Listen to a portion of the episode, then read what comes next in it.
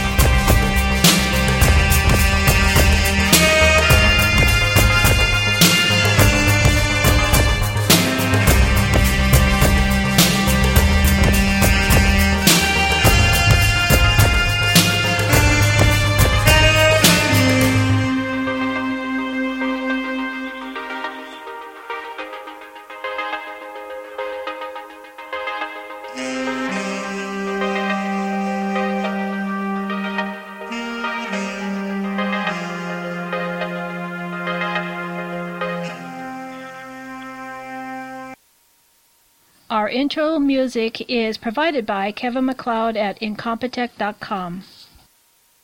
You're listening to my friend Gary Anderson on Night Dreams Talk Radio, the best in paranormal radio. Well, John, I wouldn't say the best, but well, it's better than one of the worst. Hey, tonight, what tonight? Get ready for sticky fun. We have, well, a very famous, well, gothic magician, great actor in horror movies, Ron Fitzgerald. He's back on, I think, for the third time tonight on Night Dreams, but he'll be right here right after this. Night Dreams Scary Story Night on Friday nights. Call in at 9:30 p.m. Pacific at 1 253 203 6695. Well, here we are tonight at the compound down at the harbor. Well, summer is gone. At least it is on this part of the country. And uh, one of my friends who lives in North Carolina says, wow, the wind and the water. Ugh. You I don't know. Uh, I think the hurricanes are going to be really intensified and and get well maybe it's going to be like really bad this year and every year i think after that it's going to keep getting worse. I think earth changes has already started. Hey uh, ron how you doing here my friend? Gary i am good. How are you? Well i'm alive so that's better than well you know i don't know. I still have you know after we talked last time i still have this dream of being in a coffin set on fire and that's not my idea of sticky fun, I'll tell you that. Well, it's certainly dark fun, but not necessarily dark and sticky fun. Unless you're just watching it. You know, you you must have seen the rest of the movie. well, I've seen quite a bit of it, but I yeah I, I you know I you do so good. I mean, you know, I watched your face expressions and you know and all your expressions when you're in your movies. I mean, it's really convincing. Well, you know, thank you. I, I mean, that's the whole. That's the challenge of it. Is just being, you know, there and in that character and in the moment, and and then my own stuff. I mean, it, it all comes from the work I'd done on stage because I had done that so much longer in the uh, my Gothic Illusion show, and then you know when I had the chance to take that into horror films, I, I, I you know, that's exactly what I did, and it was good because I had some background in that, you know. But but when I studied theater and acting and everything in college, I, I it was all for the stage show. I never thought I'd be using it in the the horror films that that inspired the show and that I love so much. So, um, so thank you. Yeah, I'm I'm glad you enjoy that stuff so much. And I hope everybody goes out and and checks them out, like Magus and Dark Realm and everything. Oh yeah. It's uh, well, why don't you? oh yeah, why don't you tell? dark, sticky fun. Why don't you tell the people? I mean, let's get it out at the beginning and at the end. Where can they get Sure. it? Where can they order it? Where can they find your website? Uh, find me at fitzgeraldsrealm.com. Uh, sign up on the email list at fitzgeraldsrealm.com. That's F I T Z G E R A L D S R E A L M dot com. And you can also get your DVD copy uh, that I would be happy to sign for you right there on fitzgeraldsrealm.com in the store. You can get Dark Realm. Um, it's the only movie that's available on the website right now. And um, you, I believe you can find Magus on Amazon. You can still get that on there. I don't know that Magus is, is streaming anywhere right now, but you can get the, the Dark Realm DVD there. And um, and also, I'm, I'm in a, a horror comic book, the Haunting Tales of Bachelor's Grove by Silver Phoenix Entertainment. And we're about to do issues two and three of that. There'll be a, a Kickstarter going up soon for the next two issues. But issue number one is is out. It's done, and myself and uh, uh, Kadrosha Ona, Queen of the Paranormal, are the two people that are actually you know real real people that do what we do, and we are featured as ourselves in the comic book in, in the Haunting Tales of Bachelor's Grove. So you can get issue number one on the website in the store too at FitzgeraldFilm.com. So that's very exciting, and and that's a fun project because, like I say, the next two uh, the next two books are about to drop uh, very very soon. So if you watch, uh, you, you can also find me on social media, um, and uh, you know follow there, and and you'll be able to see you know very soon you know some more examples of uh, some of the, the the excellent new artwork and everything. We we have a uh, uh, our artist, and I I forget I don't know the name or if they could cleared me to say that yet, but we have a a, uh, a a comic artist that used to work for Marvel Comics. So we've got some really great stuff happening in um, the Haunting Tales of Bachelor's Grove. So you should definitely check that out. Oh wow! So it sounds like you've been really busy since the last time we talked several months ago. No rest for the wicked, my friend, as you well know. Well, you know, you know, your show's yeah growing and growing. So it's very it's very excellent, and and thank you for having me back again.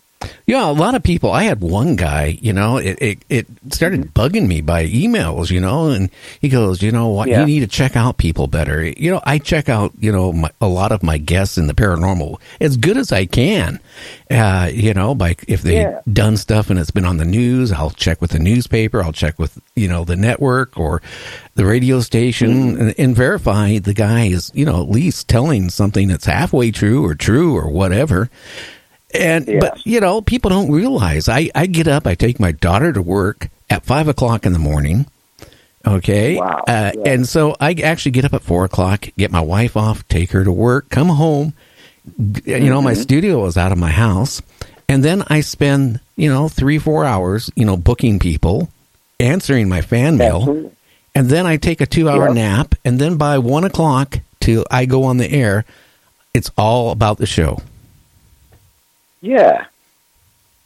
Absolutely. No, you're dedicated. I mean, you're you're all over this thing, and, and yeah, I mean, I, you know, I mean, it's not that hard to check people out now. I mean, you go do a Google search and uh, you know, uh, uh, you know, follow any links that they send you, and then go on YouTube, and uh, you know, that's the next biggest search engine, and you dig through there and and find their stuff on there, which you know, I would imagine most of your guests have things on there. I know I do, and you know, uh, you know do your due diligence. So that's funny that you had had uh, somebody, you know, saying that uh, you needed to check people out better. Well, they don't realize what's involved. You know, it, it, it's you know, no matter who you have as a guest, right? You're going to have somebody out Yeah. there is going to be upset with you because you have John Doe as a guest that night. And you know, Yeah. and you know, I, I I learned long time ago. I actually got into the paranormal before even Art Bell did. Uh, I got into it in '76. He got into the paranormal around eight, 1989. But you know, one thing I, because Art was a friend of mine. You know, doing a show in the paranormal, I look at yeah. it as I try to get information out there, but I look at it, it it's entertainment. The same thing that you offer. And Yes, and some people don't realize that. So they'll be upset when I have a guest on because they don't believe the guest and they think, "Hey, it's entertainment. You take it as face value as entertainment. That's all." Well, yes, absolutely. I mean, and that's the whole thing about about what I'm doing. It's pretty, you know, clearly entertainment because I'm doing I'm doing you know a stage show of illusions and and you know things as a as a you know uh, you know a personality where I'm appearing in in other forms in comic books and things like that.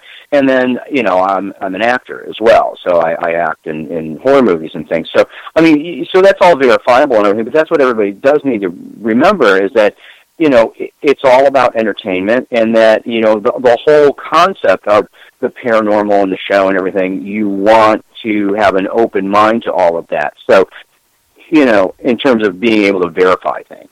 Well, you know, in, in the paranormal, it's so many different aspects, and you can take so many different views in it. You know, so e- e- each person is going to have their own opinion, their own view, and that's what I try to offer with the guests. And it's up to the listener to make their decision. Other than that, they can go listen to rock music. Well, yeah, exactly. That's exactly right. I mean, it's all about having an open mind to it and en- enjoying the entertainment end of it, and then taking away whatever you're going to take away. And I and that that all depends on who that is. I mean, everybody that comes to the show is the same as my show. They come with their own filter of what they have experienced before. You know, whether it's in in the way of you know magic and illusion and stuff. And when they come and see my show, it, it, it's very different from a lot of the other things that are out there, as it, as it should be. You know, I made it, you know, uh, to that it's inspired by the kind of things that you like and feature on the show, and, and that's the kind of stuff that I like as well. But you have to, people have to come to that, you know, with an open mind. They can't, you know, everybody, everybody comes through their own filter of what they've experienced so far. But I think part of the fun is coming, you know, to your show or mine, and that is experiencing something they haven't before. And for that, you really just have to have an open mind. You can believe it or not, but you have to have an open mind to, you know, uh, you know, all of those topics of the, the, paranormal and the occult and the supernatural, and and even you know into extraterrestrials and and Bigfoot and and um, and UFOs and all of the great array of things that you cover on the show. Oh yeah, but you know, I was wondering if you want to trade places for a week because you know, you get all these beautiful women. Uh, you know, I knew you, were going to go there. Yeah, I you knew work that's with. you were going with that. You, yeah, and all I have is my little studio, uh, and you know that's it. No, you know I got a picture of Marilyn Monroe and and a few Mhm. other pictures of, but I, you know, uh, that's all I have. I mean, you know, Well, uh, you you need to get busy booking some, uh, you know, some uh, lovely, talented guests uh, for in studio. Then, and then you could be like me. You you know, you take a lot of pictures with a lot of uh, actresses, and uh, I have. A, I'm you know I'm fortunate that uh, my gig, uh, you know, is structured where I get to work with a lot of uh, beautiful, talented women in in my show and what I do as well. And I've hosted burlesque and everything, and and uh, I worked with a lot of them in my show and in, other people's shows and things. So uh, it's a good gig, I guess is what I'm saying. You you could have you could have the same thing going on, you know. Get yourself a lovely co-host or something like that, and then then you need like a Elvira as a nice in studio guest, something like that. Yeah, but I- she's freaking awesome. Yeah. yeah. But if I had her on the show, I would be going uh uh uh uh, uh, uh through the whole show. I'd be looking at her boobs. you know, I couldn't stop. Well, it's kind of hard not to, especially in that dress uh, that she uh, has constructed, especially to show off her assets. So, uh, yeah, there is that. But uh, you know, you'd be just fine. You'd be just fine. You- At least you can say. I'm sure. You, I know you've had a lot of lovely uh, ladies on the phone with you there that have called in to be guests and stuff. Yeah, but I seen Right? some. I seen some pictures of some of the ones have called. No thank you. No, but anyway, but yeah. now, as you know, like I said, my studio, yeah, which you know, my st- uh, studio actually rivals a lot, if not better than a lot of radio stations have now. I mean, that's how much work I have put into this. But I got one thing. My wife, Yeah. my wife is still living with me. So I can't bring Well, a beautiful woman in here as a co-host. My wife would, you know, hit me over the head with a rolling pin or a frying pan or a baseball bat or a machete. Probably the Well, you know, she just and puts a nanny cam in there to watch you while you're working, keep you honest. That- yeah, see that that would take all the enjoyment out of doing a show right there. Put a camera in there and Well, spy on me. That it, that it might, that it might. You know, you do some live streams, then everybody can keep you on the up and up right there. That yeah, well, that might be some sticky fun. I'll tell you that. Uh, dark, sticky fun is the way to go. Absolutely, that's my whole branding right there. dark, sticky fun. Okay. and uh, yeah. Well, you know another thing. uh, You know when you talked about razor blades, you know, in your mouth Mm-hmm. the last time we were on the show, I didn't realize how you did it, and now I saw how you di- uh, do it. I I don't even know how Mm-hmm. you can even begin to do it. Yeah, it's good, isn't it? You, yeah, there's it, people can see it. It's in. You can see the act in Dark Realm in the movie with with so much of my show because Dark Realm is a combination of my illusion show with a horror film narrative. So it tells a, a horror story, but you do get to see uh, me uh, on stage in front of a, of a live, of a real audience and everything. And um, and you can also see it. There's a there's a nice a couple of of uh, clips of it uh, from the act on um, on YouTube as well if anybody out there wants to check that out, just just uh, search my name on on YouTube, and you'll find a, a you know a plethora of my uh, my work on there. And uh, yeah, well, thank you. I mean that that's um, you know it is. I mean you, you know like I say, don't try this at home unless you're really really drunk. So yeah, if you're really drunk, I'll, I'll tell you what's going to end up happening. One, you, you, if you don't lose your tongue uh, or cut up your mouth really bad, you're going to probably cut a finger off. That's what I think. oh yeah, I I have drawn blood most of the time. I've done that. You have to know how to handle those, and there's still going to be blood. There will be blood. Yes. Oh, is that where the the warm, sticky fun comes into it?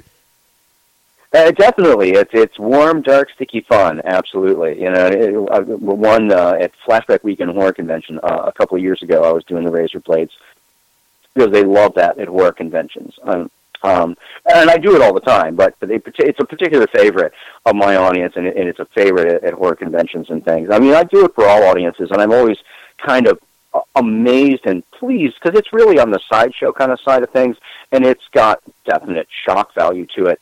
And some people have to watch it through, you know, the, the, you know, through their fingers while their hands in front of their face because they they can barely watch it. I've had I have had big, you know, like 300 pound bouncers at bars tell me they can't watch me do that, which is awesome.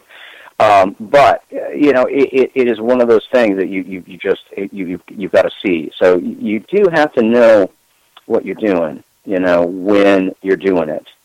Um, but if anybody wants to check that out, just yeah, just look for you know, look under my name, and, and they can see they can see exactly what's involved and what we're talking about here. But there, there's razor blades, and I'm sticking them in my mouth and everything, and uh, rolling them around, and uh, well, you know, it's dark, sticky fun, wouldn't you think?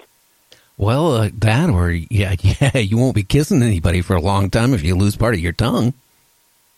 Well, you know, you have to protect the tongue, but you know, like a, uh, what I, I got a little off subject, but at, at, at that at, at Flashback Weekend Horror Convention at one time, I, I had actually nicked my my hand as well, and I was bleeding all over the props and everything. I had to, I, somebody came out of the audience, and luckily she had a, a bandage in her uh, in her purse, and she came up and and uh, stuck a band-aid on my hand, so I would stop bleeding all over my uh, show while I was doing it because that that's how dangerous that thing is. I mean, they are real razor blades, and you do have to know what's going on. So it uh, you know that but that's what I do. I bleed for my audience because that's how much I love to give them dark sticky fun. Oh yeah, and then then I I saw how you did that uh, cremation. Now to the audience out there, you know he has a, a, a coffin. He puts a beautiful lady in it, and go ahead and tell him what you do to that lady.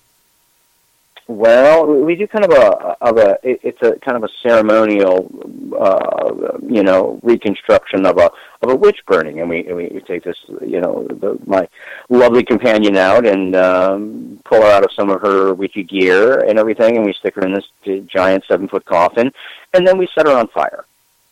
And at the end of that, there is nothing left but a smoldering skeleton. And you get a lot of oohs and ahs.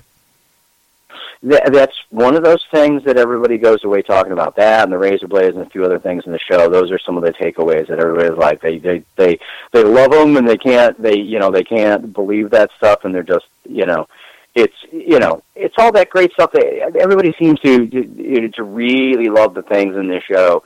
Hello, it is Ryan, and I was on a flight the other day playing one of my favorite social spin slot games on ChumbaCasino.com. I looked over the person sitting next to me, and you know what they were doing? They were also playing Chumba Casino. Coincidence? I think not. Everybody's loving having fun with it. Chumba Casino is home to hundreds of casino-style games that you can play for free anytime, anywhere, even at 30,000 feet. So sign up now at ChumbaCasino.com to claim your free welcome bonus. That's ChumbaCasino.com and live the Chumba life. No purchase necessary. VGW Group. Void were prohibited by law. See terms and conditions. 18 plus. It is Ryan here, and I have a question for you. What do you do when you win? Like, are you a fist pumper, a woohooer, a hand clapper, a high fiver? I kind of like the high five, but if you want to hone in on those winning moves, check out Chumba Casino. At ChumbaCasino.com, choose from hundreds of social casino style games for your chance to redeem serious cash prizes. There are new game releases weekly, plus free daily bonuses. So don't wait. Start having the most fun ever at ChumbaCasino.com. No purchase necessary. VGW Group. Void were prohibited by law. See terms and conditions. 18 plus. that that have a lot of shock value and a lot of things. It's just like it's just kind of it, it- it's the kind of stuff you're not going to see in anybody's quote unquote normal you know magic or illusion show. you have to you have to see you have to go looking for something more extreme like my show, you know, which which uh, touches on all of that. It's very much inspired by all that kind of you know supernatural and and strange darkness and everything. You know, the gothic illusion. So yeah, the cremation illusion is, is pretty pretty stunning, and there's some. Uh, some awesome music going on through the show and everything as well. Now, when you get a new assistant, and you know she has never worked with you before, and then you explain all the things that are involved. I mean, when you start mentioning the cremation in the in the casket, I mean, what type of response do you get? And have you got anything interesting ever? Uh, well, yeah, I mean, you know, some have been a little concerned, but I think I think the thing that's more interesting is I've more than a few times w- with the you know some of the uh, the the lovely performers that I work with. They have been very, very, very geek. They were totally down to get in that coffin and get set on fire. Wow. and I think that's the more interesting end of that. It's not the ones that were, you know, had reservations about it, but the ones that were like just totally down It's like, yeah, yeah, stick me in a coffin and burn me. Yeah. And, and that I like those ladies a lot. well, you know what's going to happen with me when I pass on. There, you know, in my will it says bury me face down, and then make sure no one's around because that casket is going to catch on fire and go you know where. Are you telling me you've been that that that uh, that naughty, that that provocative, that uh, you're you're going to go to the other place? Not in the last two or three minutes. Ah, see, then you're good. I, then, then I'm fine, you know. Yeah, I, I always, Yeah. I always used to joke with people. I always used to say, "Bury me face down." They go, "Why would you want to be buried face down?" I said, "Why would I want to be face up?" Well, you, for you go to, to go to heaven, and I go, "Well, you know what? Maybe I don't want to go to heaven, and no matter how fast I can dig, if I'm not dead, you know, I'm going to go someplace Mm-hmm. where it's warm. I'm not going to freeze to death." Well, that's the thing. Everybody wants to go where it's warm and where all your friends are. So, you know, we'll go to the party place. now I got a question for you. When you pass on, okay, or if you ever have a near death experience, are you going to go to the light or are you going to go to the darkness? Mm, good question. I think there's I think there's definitely light within the darkness, you know? I think just because we play on the dark side and with some uh, dark and provocative subject matter doesn't necessarily mean anybody's going to the not good place. I mean, and that all depends on your whole concept of of the hereafter. And I'm sure you had some guests on that have talked about that, and you heard stories of the hereafter that are, you know, uh, of a you know, of a really, you know, cool, surreal, and, and happy afterlife. And yet, there's been some of those stories from people that, you know, didn't seem like very bad people that had horror stories about uh, their their near-death experiences as well.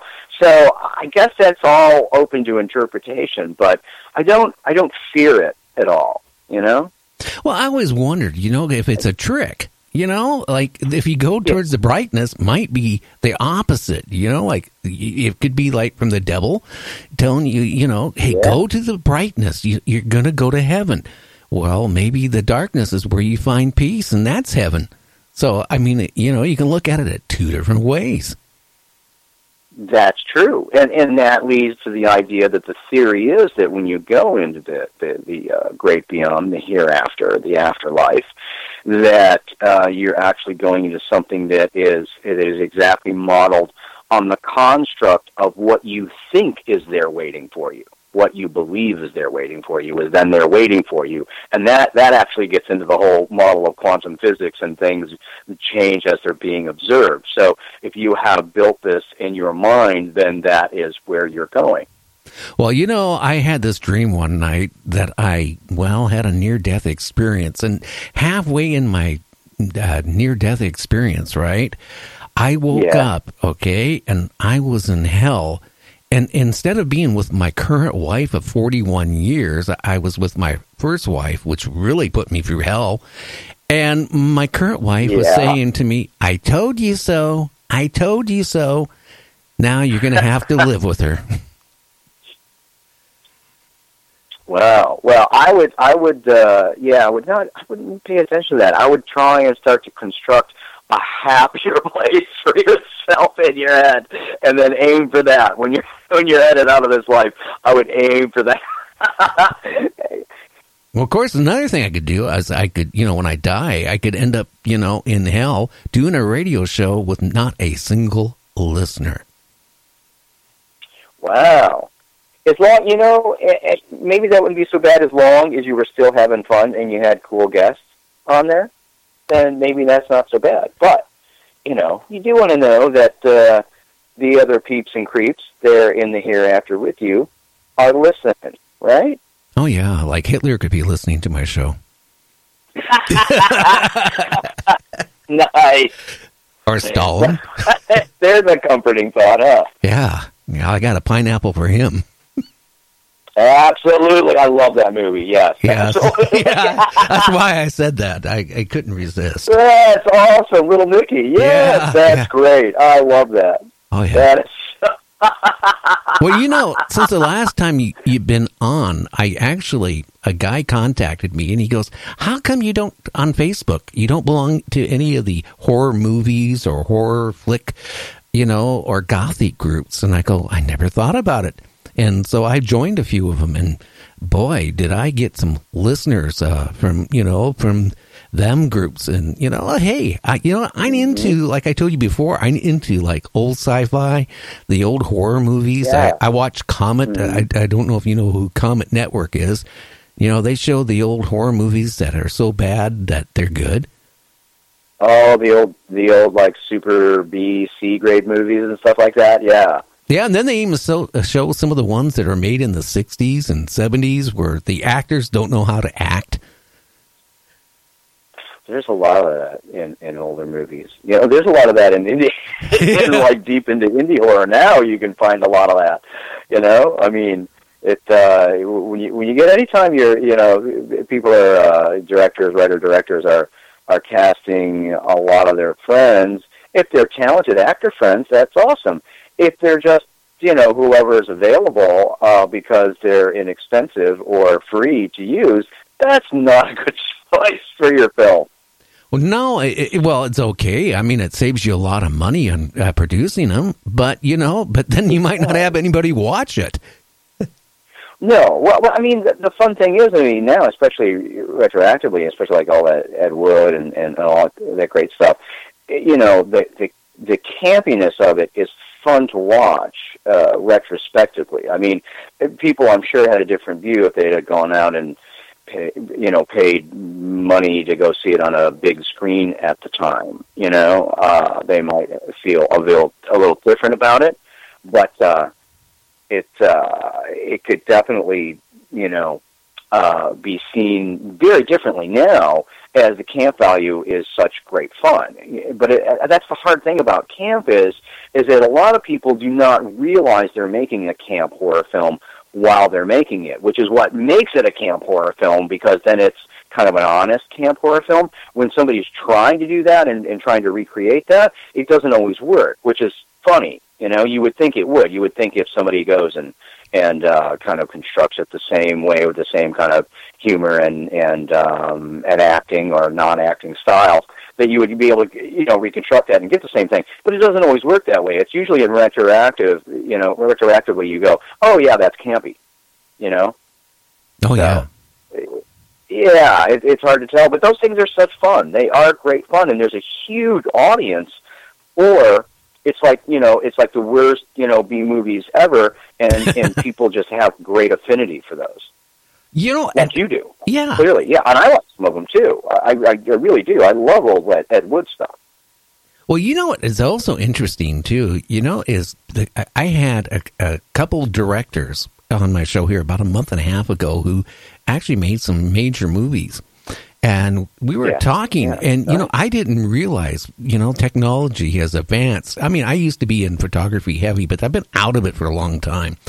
But you know Yeah. they they were telling me that they were using cameras uh, for most of their their the whole movie you know instead of these hundred thousand dollar cameras and expensive lenses they had Yeah. like maybe seven or eight of these cameras that had cost them under three thousand dollars with a lens.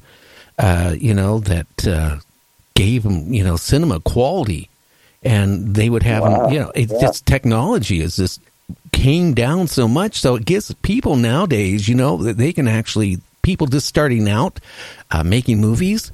They don't have to Yeah. sit there and you know rent this really expensive equipment.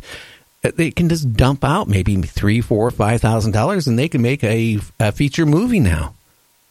Absolutely, yeah, absolutely. There, are people. There's actually somebody that made a feature film on their iPhone because the camera is good enough in that, and and they made a low budget indie uh, feature with an iPhone.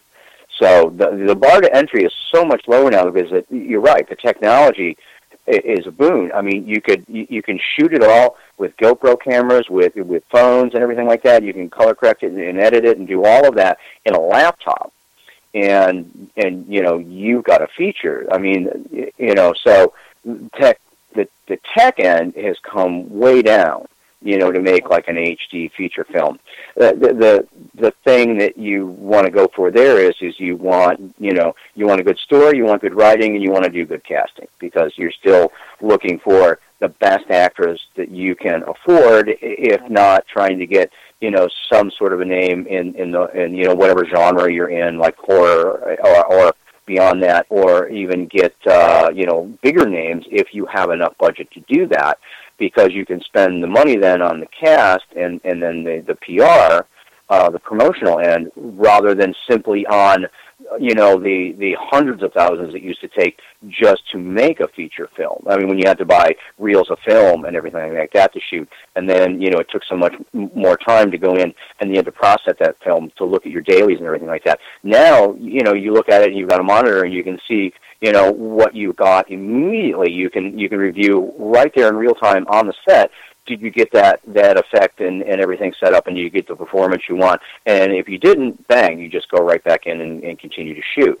And it, is amazing what you can do. So now now i think the big challenge is you know you want to make a good movie you want you want it you want production value and you want that all to be on the screen. And that's that's what we did with dark realm. I mean i, I co-wrote and co-produced that with uh, vincent Bilancio, whose horror pedigree goes all the way back to Roger Corman's uh, Sorority House Massacre. Vinny's in that, and he's been in, in a ton of other things. We met on a movie by John Lechago uh, called Blood Gnome, and uh, it, it, it is. It, it was. It was really. It was. It, it, you know, I've been in a lot of different things, and and uh, I produced on a lot of different movies, acted on a lot of projects. but it was really you know fun you know to get into Dark Realm where we were really I was making my own movie at that point with him. You know. Well, yeah, that's what I like about the, the Dark Realm is because it really, you know, you look at it and one part you feel like you're in the audience, and then it takes you into the sticky fun of you know being a movie and a horror flick, and and and, and you you, know, you kind of sit back. I haven't been able to watch it all the way through. I'll be honest with you, but I will. I, I you know, you got to sit down and watch the whole thing straight through. Well, that's the problem because, like I said, I you know I also host now. Uh, uh, Michael Hall, who was on with us last time as a co-host, he has his Yeah. own. Yeah, Saturday now. I kind of board up uh, his show. He has a three-hour show on Saturday night. So he, he does that. So I mean, you know, six days out of my uh, week is all you know tied up in the show, and then I you know I get really excited to want to watch these horror movies, right? And the first thing that happens, you know, especially after he's done with his show at ten o'clock on Saturday nights, I go in there and flip on the TV, start watching these horror movies. I fall asleep. Oh, gee, yes. Well, you know, uh, no rest for the wicked. You got a little caffeine and watch those movies. But it is hard after you've had a long day and after you've done all this other stuff.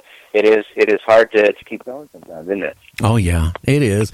But you know, I, I but that that that movie, from what I've seen, I mean, you know, you do a great job acting. You get sucked right into it. So I mean, guys out there, if you want a good movie to sit back, you know, have a couple. You know, uh, cold uh, beers or whatever you want to drink. You know, get yourself a a nice uh, cozy uh, couch or easy chair. You know, prop up your legs. You know, start uh, eating the popcorn and get excited. You know, and you know, and watch the show. And and and on top of it, it's beautiful babes in it. On top of it, yes, there's there's lots of uh, very spectacular uh, illusions, acting, eyes candy, uh, and music. There's great music in Dark Realm as well. and blood. We even got a soundtrack that you can find on, on Amazon, Spotify, and uh, and uh, other places uh, called Realm by Housemaid of Dawn, who did the majority of our of our soundtrack uh, contributions and our score. So you want to check that out as well. The, the, the music's really really good, and also there's there's great artists in there like uh, Voltaire and the Damn Bats and Jet Noir from the UK. There's there's it's really we've got a lot. The, the music's so good in there that we get um, it gets mentioned in reviews because they're not used to an indie film having a soundtrack that that's good. Oh yeah, and to the So, listeners out there in the UK, which is now, believe it or not, is forty percent of my listenership is coming out of the UK. Uh, you know, I know you guys. That's would- awesome. You guys would I'll- I'll love this movie. My You need to get it. And then uh, we'll, talk, we'll have to do the the entire uh, interview in a British accent now for the UK, right? Oh yeah, why not? You know, maybe maybe you might have Michael Caine uh, listening or John listening here tonight because they listen to my show quite often. Actually, they don't listen while Oh, it's that's live. awesome. That I'm, They- I'm very geeked out to uh, think about that. You know, that's that's very great. Yeah, you know they- you're going to have Michael King on yet? Yeah, here. Yeah, but they don't actually listen to it live. They, what I was told, they download it, then they play it with, at their convenience because of the major time difference. I hope I didn't lose you. Oh, I lost you. Well, we'll have to get you back on here. That's the problem I hate uh, with a combination of uh, cell phones and Skype. You know, and it always happens also, uh, people, uh, then we're, we're right in the middle of a good conversation, and then the phone line goes, you know what? Let's see if we can get him back on here. And we should be able to. We might have to cycle like once or twice here to get him on. And we'll see. He probably doesn't realize he was cut off yet, so we'll give it a try again. But you got to see Dark Realm. You know, that's one movie. Uh, you know, if you're in horror flicks, you need to see it. On top of it, the uh, the magic tricks he does, you know, in the Dark Realm is really worth uh, watching. Okay. Gary. Yeah, we do, you know, it, I, boy, we're not talking about conspiracies. You know, like when I have when I have one of my friends, Ronald uh, Farnham, on, he was with the DoD, I think, for thirteen or fifteen years. Every Wow. time he's on, we, when we start talking about conspiracies, guess what happens? The phone goes beep, and that's it. And we, you know, five or six times during an hour show, the the phone uh, gets disconnected. That's fascinating. I, I'm actually having some phone issues. My my phone in the middle of talking to you, my phone um, supernaturally just decided to reboot in the middle of our chat. So I don't know what's with this thing. We might uh, have to uh, set it up, flip over to Skype or something. Now Skype is really bad. You know the, you know ev- they updated everybody to Skype eight point something, right? Then the majority Right. of the people out there hated it because when he went to the, they went to eight point something, it made it really complicated. But then it got to be well, if you wanted to talk to more than one person, the other person had to have Yeah. Skype. I mean, in, in the old Skype, classic Skype, you could talk to eight, nine people. They don't have to have Skype. They just call in your number, and you just click a button and add them onto it. Well, the new Skype, That's you could, exactly right. Yeah. yeah, the new Skype, you couldn't do that. So people started complaining. So it was going to be just, uh, you know, cut off on the old Skype as of September 1st. Well, enough people made a complaint that they, well, are leaving it up for a while as they take the new Skype and make it more like the old Skype. Wow. That. y- y- Okay, round two. Name something that's not boring. laundry? Ooh, a book club. Computer solitaire, huh? Ah, sorry, we were looking for Chumba Casino. Chumba! That's right. ChumbaCasino.com has over 100 casino style games. Join today and play for free for your chance to redeem some serious prizes. ChumbaCasino.com. No purchase necessary. Void where prohibited by law. 18 plus terms and conditions apply. See website for details. With the Lucky Land slots, you can get lucky just about anywhere. This is your captain speaking. Uh, we've got clear runway and the weather's fine, but we're just going to circle up here a while and uh, get lucky. No, no, nothing like that. It's just these cash prizes add up quick. So I suggest you sit back, keep your tray table upright, and start getting lucky. Play for free at LuckyLandSlots.com. Are you feeling lucky? No purchase necessary. Void where prohibited by law. 18 plus terms and conditions apply. See website for details. Well, you know what? You you would think you would know. You have done would have done your research, and you would know what features you're on. Okay, we just lost your. Okay, we, we're losing your audio there. Are, are we there? Yeah, we're here now. Okay. All right. Good. Sorry about that. Yeah, I, I was just saying that you know you would think Skype would have done their research and known what their audience wanted before they started yanking things out of there. I think it was probably just another move, you know, uh, that they've done like so many of the platforms do, where they're they're doing a money grab, going, oh, if you want that back, you have to pay us for it now. Well, you know, another thing, I to do this show, okay, some of the broadcast software I have to use to be reliable, I can't use Windows 10. It's not really compatible good with the software. It has issues. So, you know, Yeah. and so I have to run Windows 7 Pro on, but I'm running it right now on seven computers as we're talking. Okay, I got two dedicated computers for Skype, for I can take in whatever. Uh, I have then for my, you know, going out to a radio station feed. I have, uh, you know, th- all this stuff. It takes seven computers, all running Windows 7. Well, you know, uh, Microsoft just announced here a couple weeks ago that they weren't going to, and we just lost it again. Oh, wow maybe his battery's getting low.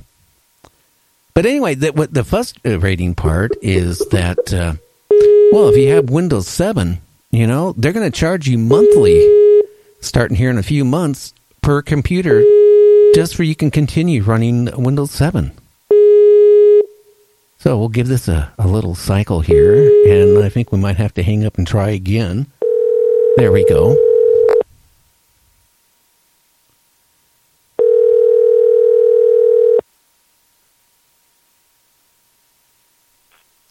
Okay. Well, you there?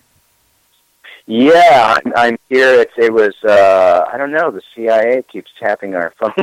Well, well, we're talking about conspiracies. We're talking about breast. yes, Yes, we are. Yes, yes, yeah, yeah. Conspiracy and dark sticky fun and Skype. Yeah, Skype. Well, you like I was just mentioning now for Windows Seven, you know what they're going to do? They're going to charge people a monthly fee for they continue uh, being able to use Windows Seven because there's a lot of people out there that still prefer Windows Seven over Windows Ten. Oh yeah, yeah. I mean, uh, yeah, and then they stop. The, the Windows just wants to go back in. Microsoft does, and then they will just stop supporting, uh, you know, an older um, operating system, and then you're screwed. You know. No, this They- this case they said they'll they'll support it for another two or three years, but they're going to charge a monthly fee per computer. So I guess I'm going to be paying a monthly fee for seven computers just to continue running Windows Seven. I don't know. I, uh, Microsoft and me don't get along. You know, when I had all these issues here with the the, the current, well, the ex current uh, uh, Skype, I, I you know Yeah. the only way you could talk to him, you know, it was chatting with him. You know. Uh, you couldn't talk it to him, you know, in person over the phone. Well, I, you know, I finally started getting mad. I don't know where. Maybe she was in the Philippines or India. I have uh, no idea. But I said, you know, I Yeah. do a national, a worldwide show, and I have a Yeah. huge audience uh, listenership. And if you don't let me talk to a supervisor, I'm going to talk two hours about Microsoft and Skype and all these other programs that you made people, you know. And I had somebody on the phone within five minutes. Yeah, well, you know that's what it takes. You have to know how to leverage them. You have to know what gets their attention, and that they definitely don't want you to go out there and start talking about their inferior product. You know, because they they don't want a lot of bad press on that. But I mean, if you don't want bad press, then make the tech work. I mean, you you you we built a world where we like the tech, we love it when it works, but it sucks when it doesn't. So make it work for us, and and we won't have any issues with you and your company. And I think they're so busy wanting to take everybody's money. Uh, I think quality suffers many times. Well, it's just like if you, when you did that casket uh, cremation, right? It's the same thing. If if you didn't have the bugs out of it and you lo- lost the assistant maybe every twentieth time, you know, you'd start figuring something is wrong. And it took, you know, literally uh, hundreds of thousands of people, you know, emailing uh, Microsoft saying, "Hey, your new version of Skype doesn't work on my computer.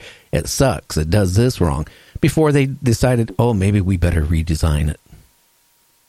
Well, you see, that's the thing. I mean, you know, and I think they all do that. eh, eh, You know, including Apple. It's like people go and stand in line, and you know, and I, I'm not picking on them in general. I don't, I don't have a beef with them, but I'm just, it amazes me that people will stand in line and pay, you know, a thousand dollars for the new iPhone, and they're the ones that are essentially beta testing that thing as well, because then the next thing you hear is all the patches they're sending out. And it's not just them; it's it's it's most of these companies. But it's like, why can't you beta test your tech before you put it into the market and start asking for us to pay for it?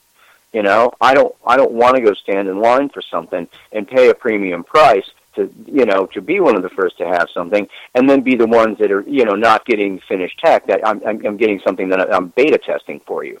It's like if you want me to if you want me to beta test it for me, then you send me one for a discount or for free. I'll beta test it for you. You know, and then I won't expect it to work, but.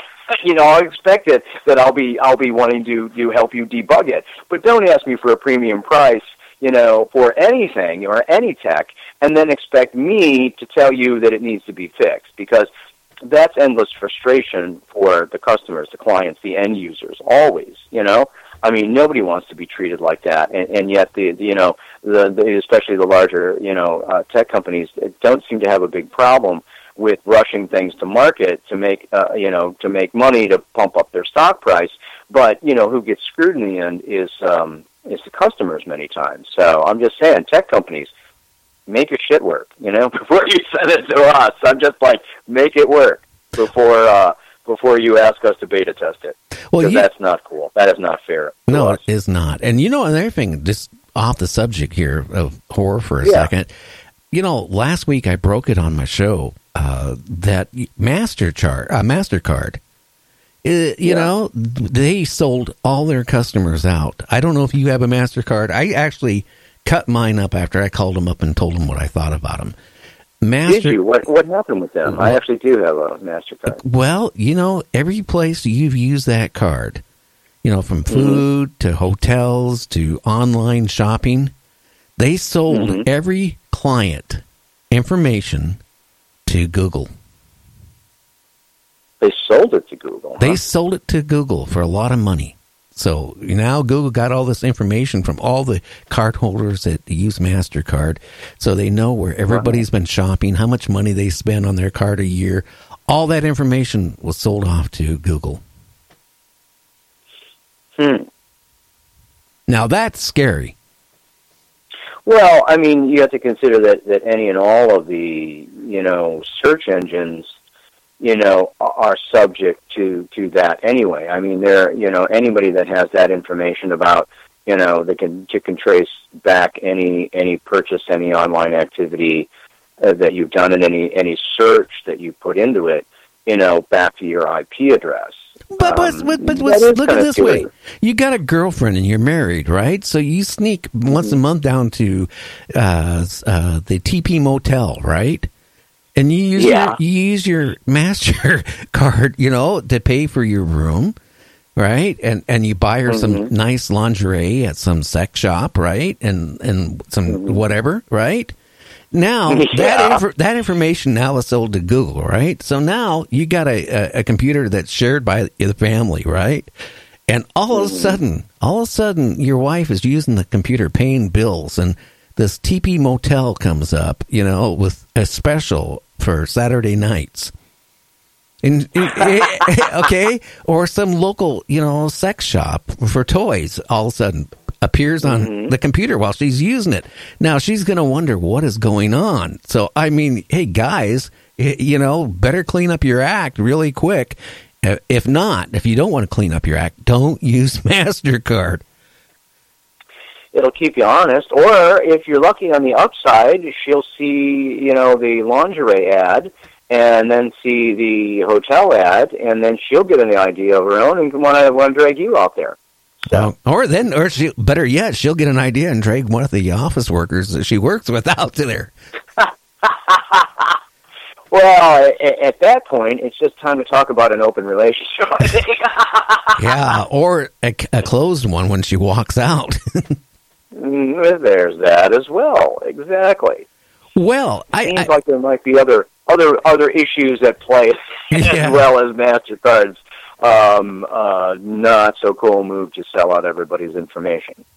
You know, getting back to making th- these movies and stuff, you know, I remember th- that uh, at one point, Vincent Price, they wanted him Yeah. to make this one movie, uh, but it, the, they wanted it done really fast. They, the, the producer, the director wanted to do it in color. And Vincent Price said, no, I want to do these two movies. Let's do it in black and white uh, because it was cheaper naturally to do it in black and white, you know, than color. So he managed to crank out two movies for the price of one. And you know, I still think, I still think that, and we lost the line again. I okay, Google. I apologize. That I, that could probably be it. Could it? I don't know. You know, Google. You know, uh, yeah. I have no idea anymore. Well, let's try get him back on again. This is interesting now. Maybe we should talk about more conspiracies. I got to learn to keep my big mouth shut because anytime I start talking like MasterCard or I start talking about Google or Microsoft, this is what happens. But I got to warn you guys: be careful with your your uh, your credit cards because you, you don't know what's gonna. You know, besides getting out. You have reached Fitzgerald's realm of magic. Uh-oh. Not leaving a message is horribly true. Okay, well, give him maybe a second here to recycle. But it is scary out there because what can happen? I mean, with your credit cards, you have to worry about your credit information being on the dark realm or the dark web, I should say. I, I'm sorry about the dark realm, but the dark web. Now you got to worry about where you spend your darn uh, credit cards at. I don't know. Let's try again here. I, I think I broke the record here tonight of phone drops. Well, let's see what happens here. They say the fifth is a charm. A charm of what? I really don't know. Okay, well, I hope everybody's having a good night. Tomorrow's Friday, scary Friday night, the last half an hour of the show. You can call in and tell You us. have reached Fitzgerald's realm of Now magic. Not I leaving wonder a if his phone- is horribly tragic. Your name and your number is Gee, I wonder if his phone went dead, the cell phone.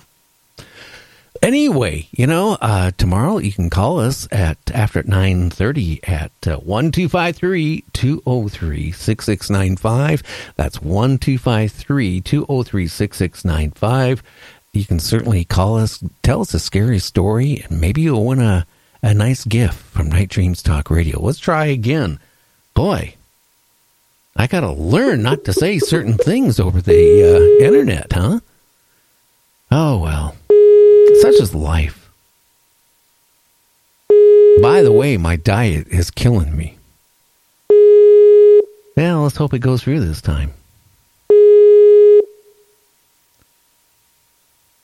If not, you'll have to hear me talk to myself. That could be rather interesting. Now, also this Saturday, Michael W. Hall. You have reached Fitzgerald's realm of magic. Not Uh-oh. leaving a message is horribly tragic. Your name. It's not going through. Anyway, this Saturday, uh, Michael W. Hall, the paranormal lawyer, uh, will not be on this Saturday. We're going to have one of his replays, but he'll be back on, well, the following Saturday uh, from 7 to 10 p.m. with some great guests, naturally in the paranormal. Uh, also, they went to Mount St. Uh, Adams here a couple weeks back. They got some really interesting, interesting uh, videos and, and pictures of, well, things up in the sky that shouldn't be, doing some strange, strange things. Well, let's see what's what's going on if we get them back. This is getting rather interesting here. But anyway, uh, the weather here up in Gig Harbor, yeah, well, it didn't rain all day today, but I can tell you summer is long gone. But I tell you, I'd rather live here right now than on the East Coast. I don't know how many of the listeners out there are from the uh, East You Coast. have reached Fitzgerald's Okay, it's not going through. magic. Not leaving a message is horribly tragic. Your name and your number is what? I got a funny feeling. Maybe. Okay, I got. I'm getting the message. Okay, let's see. Okay, he's trying to get his phone. It, it totally crashed. He's trying to get his phone going.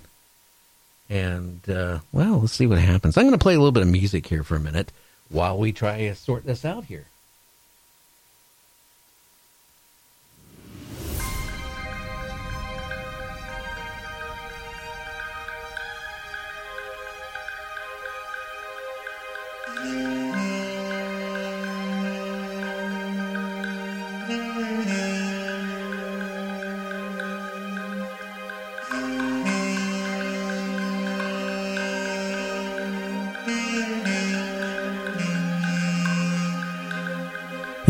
Right back on in about a minute or two.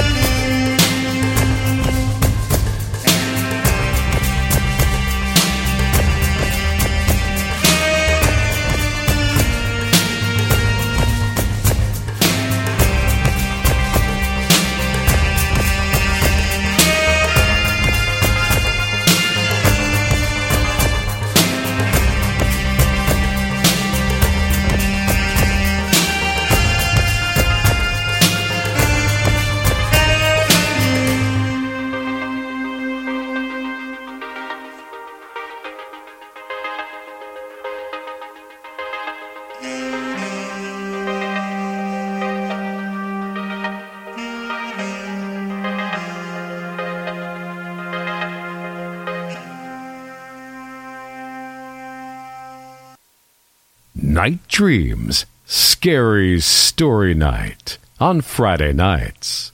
Call in at 9:30 p.m. Pacific at 1 253 203 6695.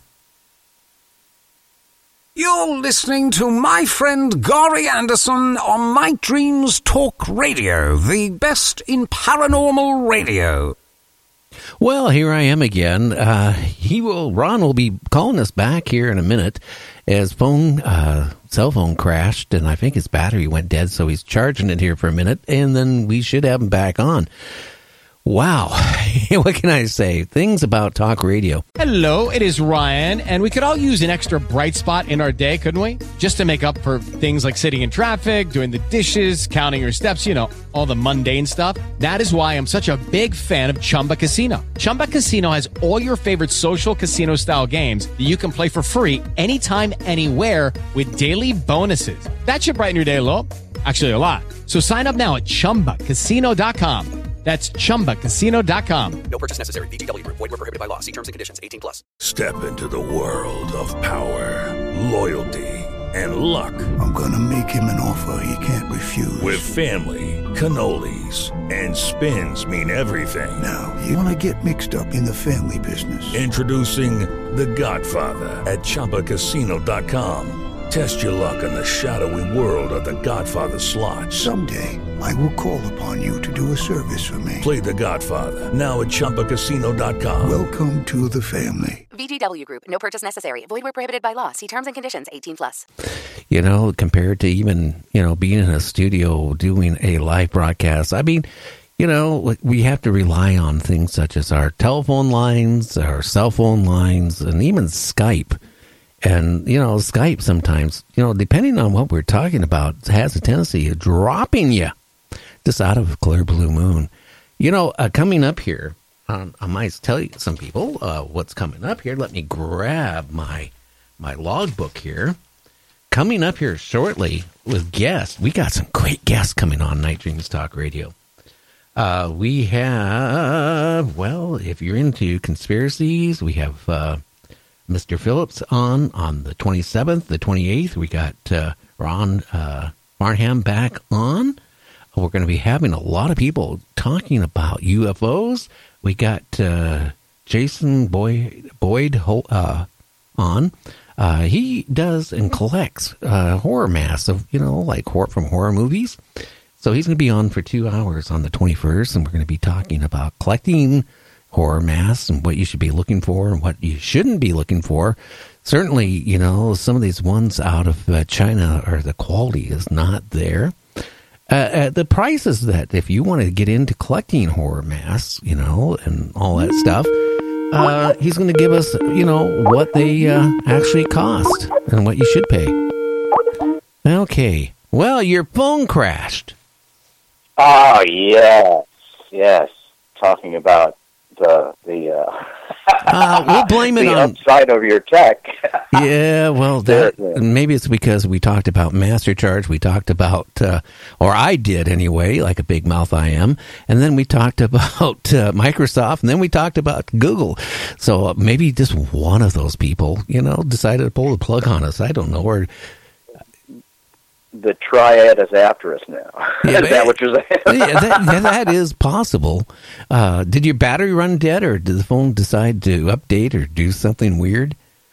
Well, it, the, it's partially the phone. It wasn't wanting. I, I was actually. Uh, it, it was running low on power, and I I plugged it in uh, while we were chatting, and it did not seem to want to take the charge. So I had to actually swap the batteries out. So now I have a uh, a fresh, mostly completely charged battery in this thing right now. So we should be good for a little while longer. Okay, you know, I, I normally use Samsung. I've had no problems with Samsung cell phones.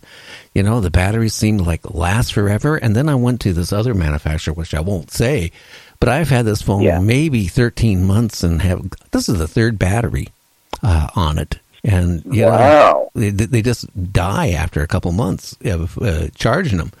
And ah, I don't know. cell phones. I hate to say it, especially the prices you pay for them. But you know what? My wife, uh, she works for a major computer manufacturer. They supply her a, a, a cell phone, you know, because she needs it for Yeah. her job in case they have to get a hold of her. The the major manufacturer, you know, said that the phone life is like eighteen months. Really? Yeah. That's crazy. And it's one of the biggest cell phone manufacturers. And a little note in there said the average life on the cell phone is about 18 months. So you can figure that out. Wow. Yeah. Well, no wonder the batteries go so fast. It it just seems like there's so much uh, w- when when things go that fast, no matter what kind of uh, of tech or appliance or anything that it is. It seems there's a lot of built-in obsolescence. So they're so hungry for you to come back and buy the next one. But who the hell's going to come by back and buy the next one when that one didn't didn't serve you well? You know, I mean, it, it, it used to be they would they would build things like a tank and it would last forever, and uh, not anymore. You know, No. My last cell phone I had, it was, like I said, it was one of the major, major cell phone manufacturers. I had it for four years. And, you know, I, I said, well, gee, this other phone, and it was expensive to replace it now, even with the same phone I had then, would have been like eight, nine hundred dollars. I have a tendency sometimes of dropping them, and I'm not going to pay eight, nine hundred dollars or their insurance either way. But I, Yeah. I went to a different brand, which is a big company, but you know, quite a bit cheaper. I guess you get what you pay for. Well, I think that's true as well. I mean, you know, sometimes in the mid-range, it seems like you can find some some uh, things that are more economical that actually work for a while. Uh, but a lot of times you do. You, you you get what you pay for, and and you do want to pay a little bit more to get something with uh, that, that lasts longer, has better features, and that it just holds up better. Oh yeah. You know. Well, yeah, it's definitely definitely true. Now I got to ask you a question. Do you have any scary story? I know it's not Friday, but do you have any scary stories you can tell the audience? Anything? Uh, Oh yeah, well, yeah, there's there's all kinds of uh, fun, creepy stories and things like that. I mean, it's like the theater we shot Dark Realm in is the State Theater in uh, South Bend, Indiana. We shot a lot of it, you know, in in Chicago in the surrounding area, but the um, we were able to get this great old theater, uh, the State Theater in in South Bend. And uh, uh, actually, you know, Vinny uh, was able to get the theater in for us, and it's a beautiful theater. You see it, you know, uh, throughout the, the the movie, and even in the opening credits, he's got some great camera work of like this old, great, you know, architecture in in this uh, this old theater. and it had an interesting life because it started as a vaudeville house originally, and then went uh, and became a movie theater. There was a screen in there that we had to raise up out of the way. Excuse me. And then later in its life, it, it had been closed down for a while, and, and it came back later. And they actually used it as a church, which many churches will go in and kind of repurpose a, a theater because of the way it's set up with the stage and the seating. And then after that, it had an, its its its last life before it went back to being a theater was as a nightclub which is really funny, you know, coming on the heels of of uh, of being a church, you know, right from the saints to the sinners, as Right. they say. Yeah. So, uh, it, it a really rich, rich, great history, but it, it had all kinds of rumors that it was actually haunted, and we and we referenced this in the in the film as well.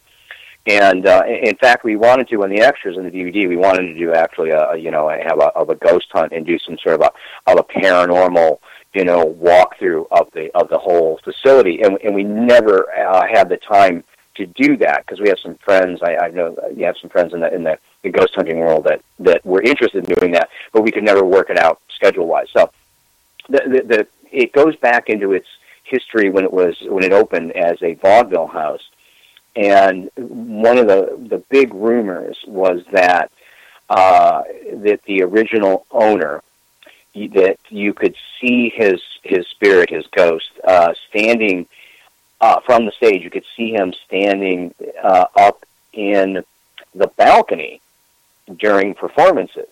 And I kept looking while we were while we were shooting the film, and I never saw him. but uh, uh, Cherry's Jubilee, who is uh, in the film uh, along with me and, and everyone else, uh, who does a wonderful staple gun act uh, later in the film that everybody has to see as well. It's another one of those moments that everybody walks away talking about is her her staple gun act. Uh, Now is, I got uh, I got to ask you a question. At one point, one, one of my sons worked with me when we we owned several businesses in the past. One was a bicycle Yeah. shop, and the other one was an indoor skateboard uh, park. And oh, very cool. Yeah, well, I don't know. I was too old for the young kids, especially you know. I still have a skateboard uh, tattoo on my arm. Uh, anyway, and I'm old, uh, but you know, they actually was shocked. They said "Did they have skateboards back when you know the cover wagon days, but uh, my son one day, you know, these big uh, commercial staplers. Mm-hmm. Okay. Yeah. You know, he Yeah. got for some reason I don't know what it, what maybe he was on something. I have no idea. All of a sudden, all of a sudden, I felt like this stinging. It really hurt my back, and and he just laid a whole bunch of staples into me for. And then he goes, "Oh, I'm sorry," you know. And then he then he pulled them all out for me, which felt good getting them out. Then about a week later, he did it again. You know, when I bent over, hey, he couldn't resist. Bang, bang, bang, bang. You know. Uh, well, that that's my story of staples, anyway.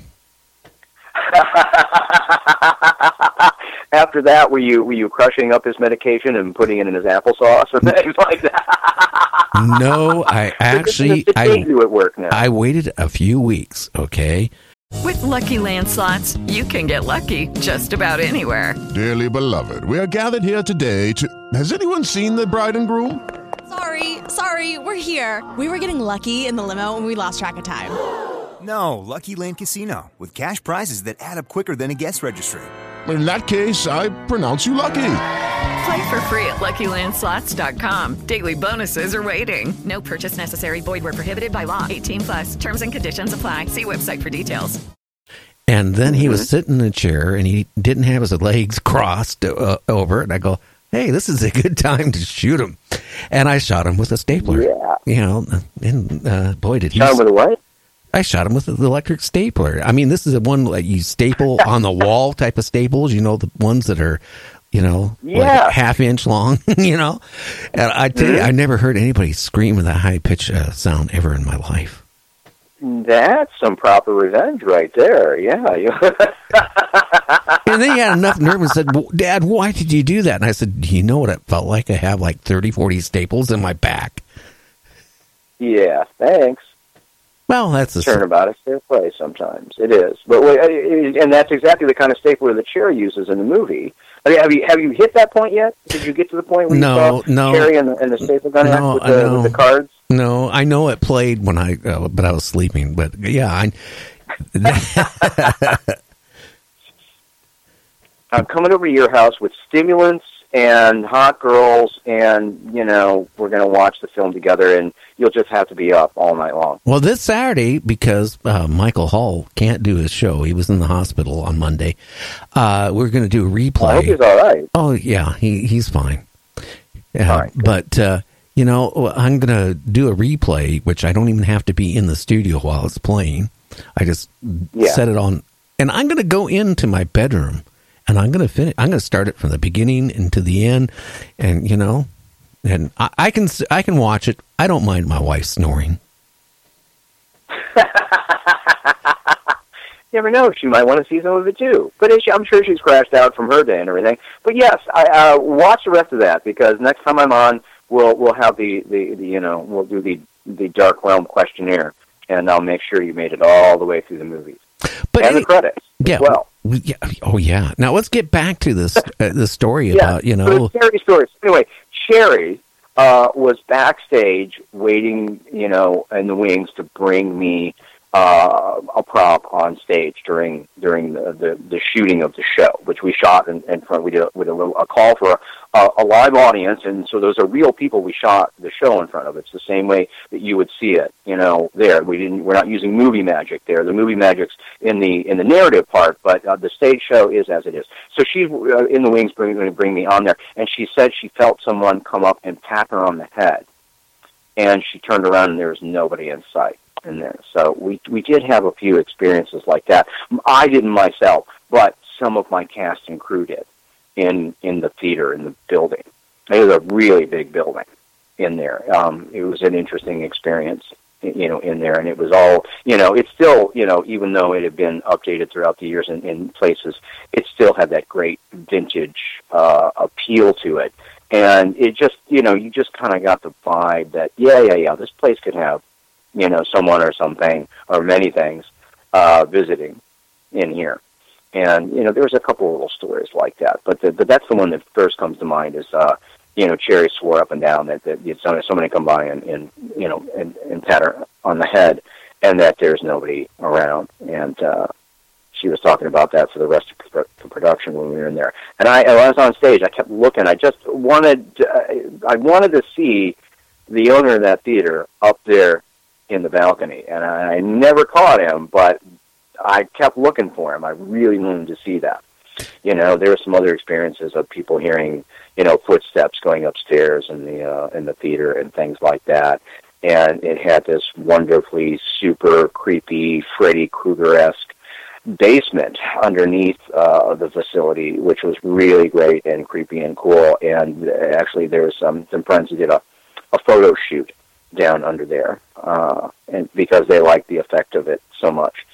So, a uh, great building, and you know, just such a you know an eerie vibe in the whole thing, which is of course just added to the fact that we got to shoot the movie in there. That we there, were actually all of that history and the stories about it, and then people experiencing things like that for themselves right in the theater where we shot the movie. So you know, Dark Realm has this nice patina of spooky weirdness to it, and um, and and that that went all the way through uh, to the making of the movie.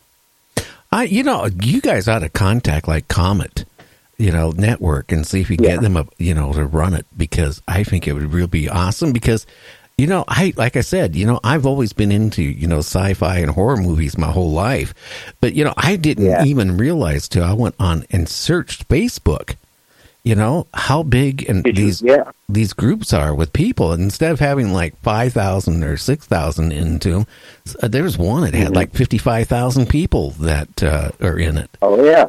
So, I mean, Yeah, I'm in a lot of those different groups too. We'll have to see if we're in, the, in, in some of the same ones. We'll have to do a group share on on things because you can invite each other to groups and things like that. But I like that, and I share things to groups and post in groups all the time. I I, I, I like it. It seemed like you know, you know the the, pages you know uh, are fun, but the the groups are really interesting because instead of being you know so much about you know somebody or their show or what they're doing or anything like that, the groups are kind of topical and it's about horror or Halloween or gothic groups and things like that. And there's great communities in there, and I would think uh, there's a you will find a ton of people in there that that will love the show, that will want to come over and listen to the show.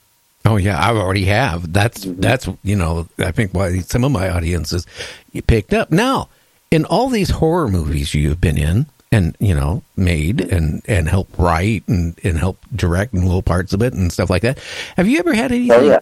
anything paranormal happen or, or anything really scary or strange happen while you were making uh, a, a movie? Not so much in the making of the movie. I mean, that's that's you know you know good old fashioned movie magic. I, I think the closest thing to to you know real uh, you know kind of supernatural uh, you know paranormal things happening was in that theater, the, the state theater uh, in South Bend with Dark Realm. And I've had my own personal experiences, which is outside of filmmaking.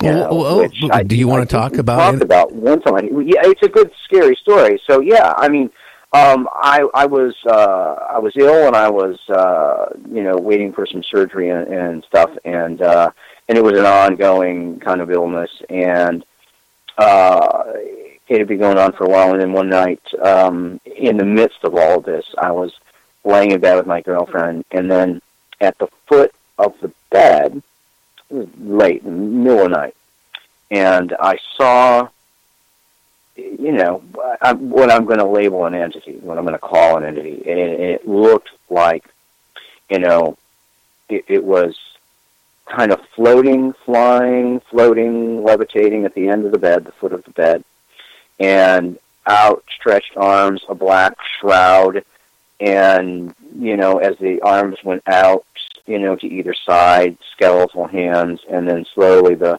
the hood tipped up to reveal a, a skeletal face, and it seemed to just kind of hover there for the longest time. I couldn't tell you exactly how long it was. It, it, I'm, I'm sure it felt like a lot more time than it actually was, and and it just hovered there, and I was fascinated by it uh, up to the point to where it started to to slowly creep up, where it was you know kind of starting to you know where it would be facing these soon. Where it would be you know as I looked up, it would be you know you know laying flat across, hovering, you know, looking straight down at me. And and as it crept closer and closer, I, uh, I, I eventually I took a swing at it, and I rolled out of bed onto the floor, and it was gone. It was just that was it, you know. Um, never heard anything, never made a sound. You know, and I wasn't on any sort of medication or anything that would, you know, cause one to have an experience or hallucination or anything like that. Never happened before, never happened since.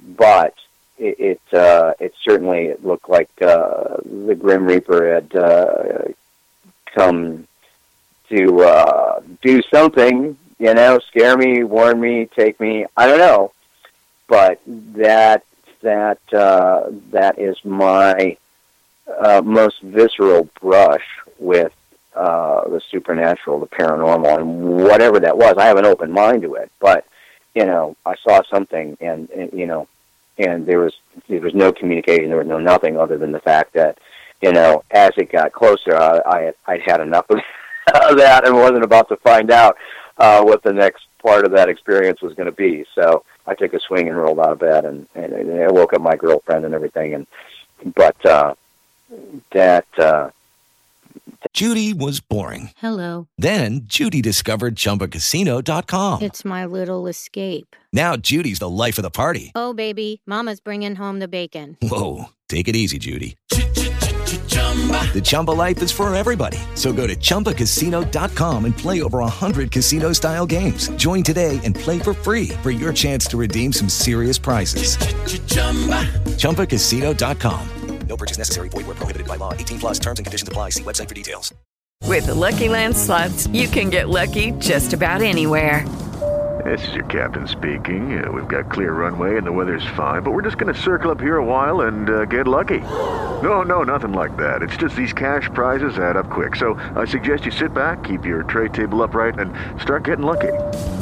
Play for free at LuckyLandSlots.com. Are you feeling lucky? No purchase necessary. Void where prohibited by law. 18 plus terms and conditions apply. See website for details. that's the experience. So I I don't know if you heard anybody else explain anything, you know, quite like that. I've heard of I've heard of things, other stories about like entities floating, you know, at the foot of beds and, and things like that, but n- not necessarily in, in the in the guise of the Grim Reaper. Well, I, I got a funny feeling. Like I, I'm going to really burst your bubble here, but I, maybe maybe the Reaper got you. Okay, and you passed Maybe. on. You went to hell, and this is this is what hell is right now. What you're experiencing. It's not a bad deal then. I'm having a good time, so That's what I'm this is the saying. I mean, if you went to heaven, right, and and you could drive Mm-hmm. Royal, Ro- you could own a Rolls Royce and and have speedboats and have the most beautiful woman in the world and a puppy dog that loved you and you know, and life just Uh-huh. was perfect. Nothing ever happened bad. Would you want that, or would you want a life that was like this for the rest of your for eternity? I would take what what I am going through in eternity. I wouldn't want the other. The other, you know, I mean, getting everything you want. I mean, that's kind of the point of life. We all want to get what we want, you know. I mean, uh, to get there. I mean, it, you know, it's all about maximizing the good stuff, minimizing the crap, the bad stuff. And uh, a lot of people say, though, there is a whole there's a whole construct, a, a, a concept that we go back and forth. That that you know, it's like it's like Doctor Who. Only instead of regenerating, we we go back into behind the veil, and then we come back down. We choose to come back down and learn more and experience more for the cosmos, the cosmic, uh, whatever is out there, whoever your concept of your maker is, that it is experiencing itself through us, you know, down here in the flesh. And then we go back when we die, and then we can come back. It, you know, like I say, it's like Doctor Who. We're not regenerating. The sonic screwdriver. You know, that concept of same program, different casing. You know, so that that's another way to look at it. That we do indeed come back here specifically for the challenges and to learn and to overcome things and to come back down in different you know periods of time as it moves forward and then and then uh, when you know the body gives up the ghost, you go back and then decide whether you're coming back for another round of that or not. Because mm, and maybe that's exactly why what you just described is that you could go on behind the veil to to the afterlife and go, okay, well this is really it's just all awesome here and there's a lot of love in the room, but it's boring, so I'm going to go back down and challenge myself to learn something new or finish some old business somehow. And then that happens and then then here we are again. So maybe we've done this all before, Gary. Who knows? You know, as long as I don't get stuck with my first wife, but again, uh, that you know that that that could be the hell. Could you imagine being married to the worst woman in the world? Well, I'm sorry, ladies, but I mean, she was not the the nicest person in the world. And, and then you're reincarnated, and you keep going back to the same type of woman over and over again. That would be hell. But you know, I, I will. Well, I mean, if if you re, if you if it's just a if it's just a repeat, yeah, nobody likes repeats. I mean, you know, there are certain the good things we want to revisit all the time, but you know, something like that, you know, you wouldn't necessarily want to send your back down, send yourself back down to that. I remember you telling me the stories of her and the the Ouija board parties and all that stuff, and how how weird and and and tenuous that all got, where you know, it just you had had enough at a certain point. Oh yeah, yeah. But you know, Yeah. Reincarnation. I've had a couple guests on who wrote books on it. Uh, one is Yeah. a, a very famous psychiatrist that's been on my show, and we were talking about like the the case with a kid in the UK who was like five years old, and he was telling his Mhm. parents, you know, he, that he was a, fi- a fighter pilot for the RAF during World War II. Yeah. He, he mentioned the squadron. Uh, you know, people's names. He explained, you know, how he uh, the plane caught on fire and how he died. And Yeah. and then like when he was about seven years old, it was like he forgot all about it. But there's been so many cases of young kids, like in India, there was a case again of about a five, six, no, seven year old boy that went up to his dad and told his dad, "This guy in the village killed me." And Mhm. and buried my body over such and such. Well, you know, I kept saying it and saying it, and finally, his you know dad and mom took him to the local police, and you know nobody believed it, so he took him to where the boy was supposedly buried. They started digging, the digging, you know, and then they found the remains of a little boy with, that had a huge hole in his head. And one of the, the, and it was a small village, and one of the, the villager, the guys, you know, uh, you know, broke down, and because he knew who it was, he mentioned the person's name and everything that killed him, because he was still alive. Uh-huh. Well, the guy was arrested and you know put in prison for murder, and and that Wow. kid would have not known. You know, it's just things like that is strange. You know, and then it, what the psychiatrist told me that with Mhm. a lot of research, it seems it comes on when they're around four or five years old and kind of disappears. it's, it's fairly common from what I understand. I, I was just watching a documentary about one of those kids that remembered all this, and they actually made contact with his with who he was in the last life with their like living relatives and things. And you know, and and it did. It it, it passed later as he got older, but the kids are remembering. There are many instances of documented cases where kids remember the, a past life, and that's fascinating to me. Well, I maybe I think that's the whole point. They remember at a certain age, and then you know it kind of fades away. But you know, my daughter, when she was really young, she was into watching Poltergeist and all that stuff. You know, on VH Yeah. every day for months. Mm-hmm. She would watch it hours and hours. But then kids she's get hooked on certain films, and they do. They they just can't get enough of it. They don't get burnt out on it. They just they just you know uh, you know whatever it is they happen to to to to gravitate towards, and they will. They will just consume the same thing end, endlessly. Yeah. Well, you know, I got to the point I, without her knowing, I went in there and cut the tape, you know, inside the VHS, t- uh, you know, the case where she couldn't watch it anymore. I couldn't take it anymore. But you know what I was getting at? Uh, she would sit there and talk to her imaginary friend, and you know, I used to look at her like, wow, you know, she really has imagination here. But then we had like a couple cats.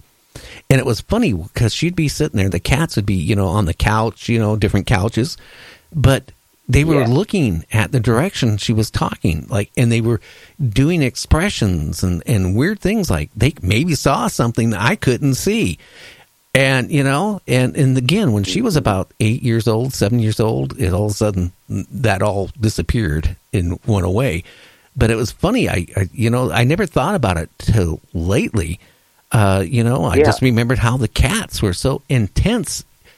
You know, all three of them looking at the same thing. It was not there. Yeah. You know. So maybe there is. Yeah, I think there's something to be said for a lot of that, and all those stories and that that that experience that some so many of them have. You know, where where they are open and they can see that and remember past lives and things like that. And then and then it does. It seems like they, then they get a little older, about seven, eight, and then it, it all kind of goes. Those those memories fade, and then they get on with the business of this life.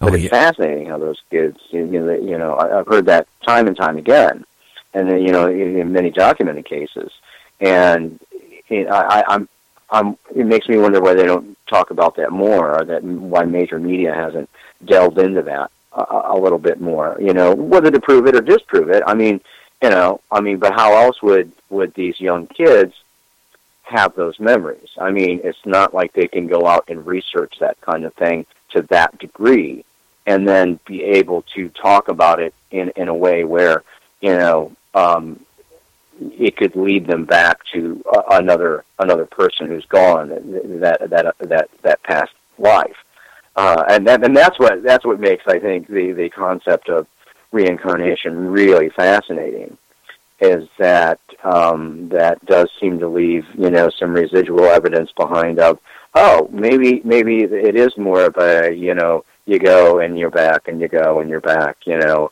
and how much of a choice do you have in that? Is it some sort of cosmic cycle? What is that then? And what drives that? What is that? What's behind that? And what you know uh, you know it, it, it's it's fascinating if you have an open mind to something like that but you know it, it would be interesting to see all the data and how psychologists and others explain something like that Well, not just that. I also had a ex detective. He was retired, but he was a, a, Yeah. a major, you know, I think New York uh, Police Department. He was a, you know, uh, a detective that, you know, a homicide detective.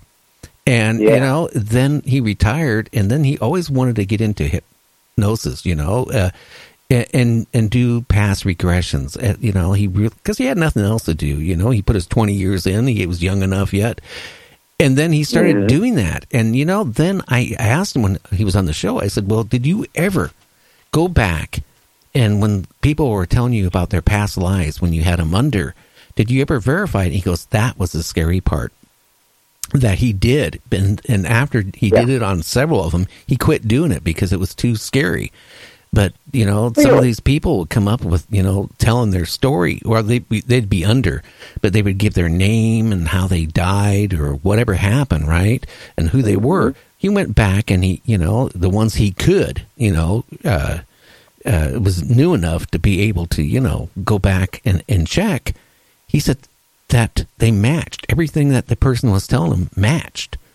I mean, the Yeah. people give them the address, where they lived, how long they lived, the name of mm-hmm. relatives, all this stuff, how they died, you know, and all that stuff. And he said it was so eerie that he quit going and investigating afterwards. See, I would have just kept on going because if you've got those investigative skills, I would just keep going and write an entire book of case histories on that to the point where, you know, how's anybody, you know, going to, you know, come to another conclusion? You know, I mean, you can draw whatever conclusion you want from that from that evidence, but if you have a body of evidence and case histories, you know, that that you know, in a great enough number where you have, you know, a, a, a really good sample of these experiences, I think at that point you have to look closer at it Don't you? I mean, I, I'm surprised. I mean, I can see where it would weird someone out, depending especially on what they're what they were raised on, what what kind of religious philosophies and philosophies of life and death and the hereafter they have. You know, because so many you know believe in the you know uh, you know you got one go, make the most of it, you know, and then, then you're done. You know. Oh, and then yeah. depending on on your stance on that, on, on you know, are, you- are you going to the good place, the bad place, or you're just turning it back to dust? I mean, you know, or, or do you get nothing more after that? You know, is that is that the end of you in your consciousness and everything that you were? You know, I, but I think there's a lot of evidence contrary to that uh, to say that you know, uh, you know, that this is you know, there's more to, to see on what's what's happening here. You know. I should, you know, contact him because I know he was in the process of writing a book about it. So that, you know, maybe, you know, I Oh, have no should. idea. I'd but be I- fascinated to see Oh, yeah. what he's done with all that. Yeah, eh, what he, he said, like this one person, he regressed, right, and and they got Mm-hmm. murdered, and and he they described all this stuff again. It gave all the information. He checked it out at match, and then they he went and, and regressed them again. The information he what he could dig up matched. Then it started going back, you know, like in the 1600s and stuff, you know, over in uh, you know Europe area, and you know, then at that point he couldn't, you know, match anything. But he said like the first two or three of them matched a hundred percent, and you know Wow. that's where he actually got convinced that it was real. He actually got into it because he thought it was fake. And Well, I think I, I don't think that's necessarily a bad stance. If, if you're going to go in there and try and disprove something, as long as you are honest and fair about it, then fine, go in there. But you know, he he he clearly was was persuaded otherwise then by what he found. Oh yeah, he was totally convinced it's real. But then, you know, after I had him on about a month later, uh, later, I had a lady on who, you know, wrote a book, and I'm not mentioning her name or anything, but uh, you know, she was talking about her past lives and all this stuff. And Oh, then, no, but then what happened is I caught her, and the, you know, when I caught her, that was the end of the conversation. She said back in 1961, she was a uh, a 911 emergency police operator. Didn't have nine one one. I, when she said that, and you know, she said Mhm. she, she was recar- and then she had a little story what happened that a woman called in and was going to commit suicide and all that stuff, and she went and met Mm-hmm. afterwards. You know, as soon as she said, and I verified it a couple of times, I said 1961, and she goes 1961, and then I, I, I finally said, okay, well, this conversation is pretty much over because they didn't have 911 in 1961. And what was her response to that then? Uh, she didn't have any heart. She couldn't even talk. After that, she was just, you know, uh, uh, uh, uh. She realized she slipped up, and I gave her uh, uh, two Uh-huh. or three Yeah. You know, to correct it. And you know, I was hoping she was going to say 1971 or 1981 or 91 or something like that. No, she it was 1961. And and she tied it in with the lady that was going to commit suicide, which actually did commit suicide. And you know, she mentioned the date, time, and month, and the year of that. It was 1961, and that's when I realized this lady probably didn't do enough research. And uh, you know, what can I say? She, maybe she believes her, you know, her stories. Well, maybe. Yeah, I mean, either that. I don't know if you call it nine one one. They they they probably had suicide hotlines back in you know at that time and everything, but they certainly didn't have a nine one one system in place at that point in time. Yeah, and she You know, insisted. so it- yeah, you're right. Yeah, she insisted it was nine one one, not just back then. You'd, you'd ha- I'll I'll be honest with you. Back then, you'd call the big letter O, and an operator would come on, and and they go, "How can I help you?" And you say, "I need the police." And then 1961, that's what they do. They would connect you to the police. Mm-hmm. Well, yeah, 'cause at that time you would. You would just, you know, it was rotary dial phones, and you would just dial the operator and tell her what you wanted, wouldn't you? Yeah. Yeah, they didn't have 1961. They didn't have push button phones. No, no, no. All that, all the, all the touch tone tech came along later, didn't it? That's what I like about my show, though. I mean, you know, I look at, it, you mm-hmm. know, I get a lot of people on that have, you know, their things to say which are really convincing, and I believe a lot of people have been on my show. Then occasionally I Yeah. get somebody that I, I know that is, you know, making stuff up, And but you know, on the other hand, like I told you before, it's entertainment. So you know, I let them go down a rabbit hole, and you know, and I'll be right there behind Absolutely. them. Yeah. Oh yeah, well even Houdini used to run around going. He, he would go and, and use his skills as as a magician and illusionist to go bust the the, the fake psychic mediums of, of the day and in, in the age of the you know the spiritualists and everything, because he was actually looking like you for the real thing. He wanted to make contact with his mother who had passed, and he was immensely angered when he would go to these seance experiences and everything by these, you know, so-called spiritualists who are all fraudulent. And and then he so he he went on a tirade. Then he went on a mission to go bust him out, but he was actually looking for someone he couldn't bust out. He was looking for the real thing. But, and that's what I found interesting about that because you know that's one of the first things you hear about Houdini in his, in his later life and everything is his is you know uh, going around and, and busting uh, uh, uh, you know fake uh, mediums and psychics and things like that. But then you find out that the real reason he was because he was so disappointed he wasn't finding the real thing because he wanted to uh, make contact with his his mother beyond. And in fact, for years after Houdini had died in, in 1926, his wife Bess uh, did seances like every year on Halloween, the day he died, to uh, try and make contact with him.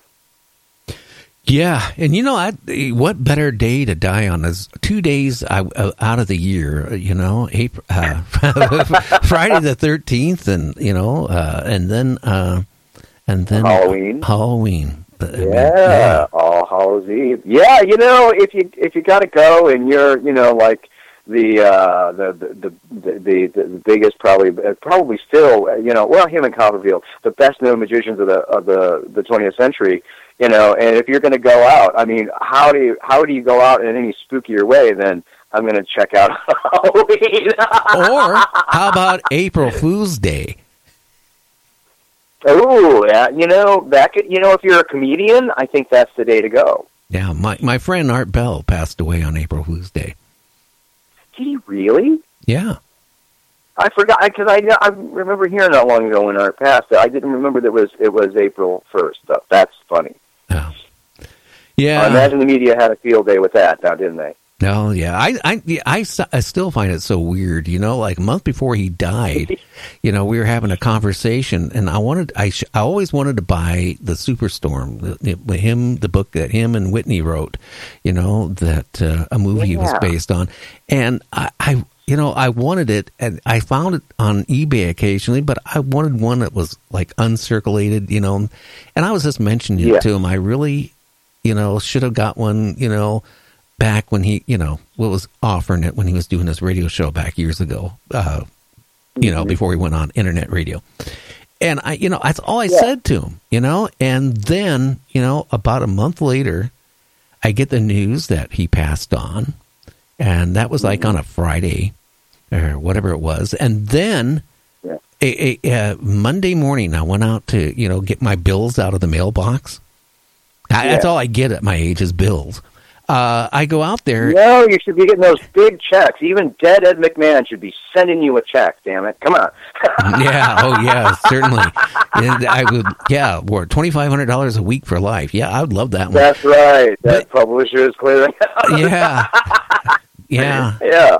But you know, so what's in the mail? What did he send you the book? Oh, you know, I opened up the mailbox and here was a package, and I did, you know, I ripped it open and I didn't even look who it was from because, you know, I'll be honest with you, I get books almost every day. I would Somebody- imagine people send you a lot of cool stuff. You know, books, swag, things like that. Especially if they're going to be on your show, they want to make sure you've got the book. Or, or somebody lobbying to be on the show wants to make sure you have their book. So that's a good yeah. idea. Yeah, I mean, I have books uh, in the paranormal, Bigfoot, UFOs, you name it, I got it. I mean, pretty soon I I, got- you have a great library built up. Yeah. pretty soon I will, you know, have to, you know, rent a big building uh, to create a library for all these books. But yeah, uh, you know, uh, it was funny. I ripped it open and I go, I didn't order this book, you know. And then I looked at the package and it was from Art Bell, and he, he sent it out. He sent it out just a couple days before he died, and I, I, I tell you, it was really hard to do a show after that that night. Yeah.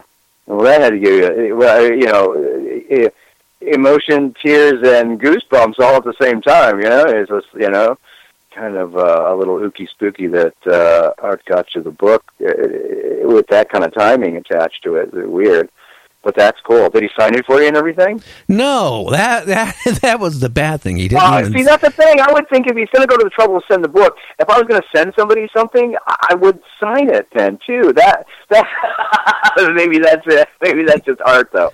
I don't know. He he seemed pretty humble about the whole thing. So I don't know. You would know better. I mean, he. I love to listen to his show and um spend many overnights listening. You know, to the to the old uh, show and everything when art was still on and everything.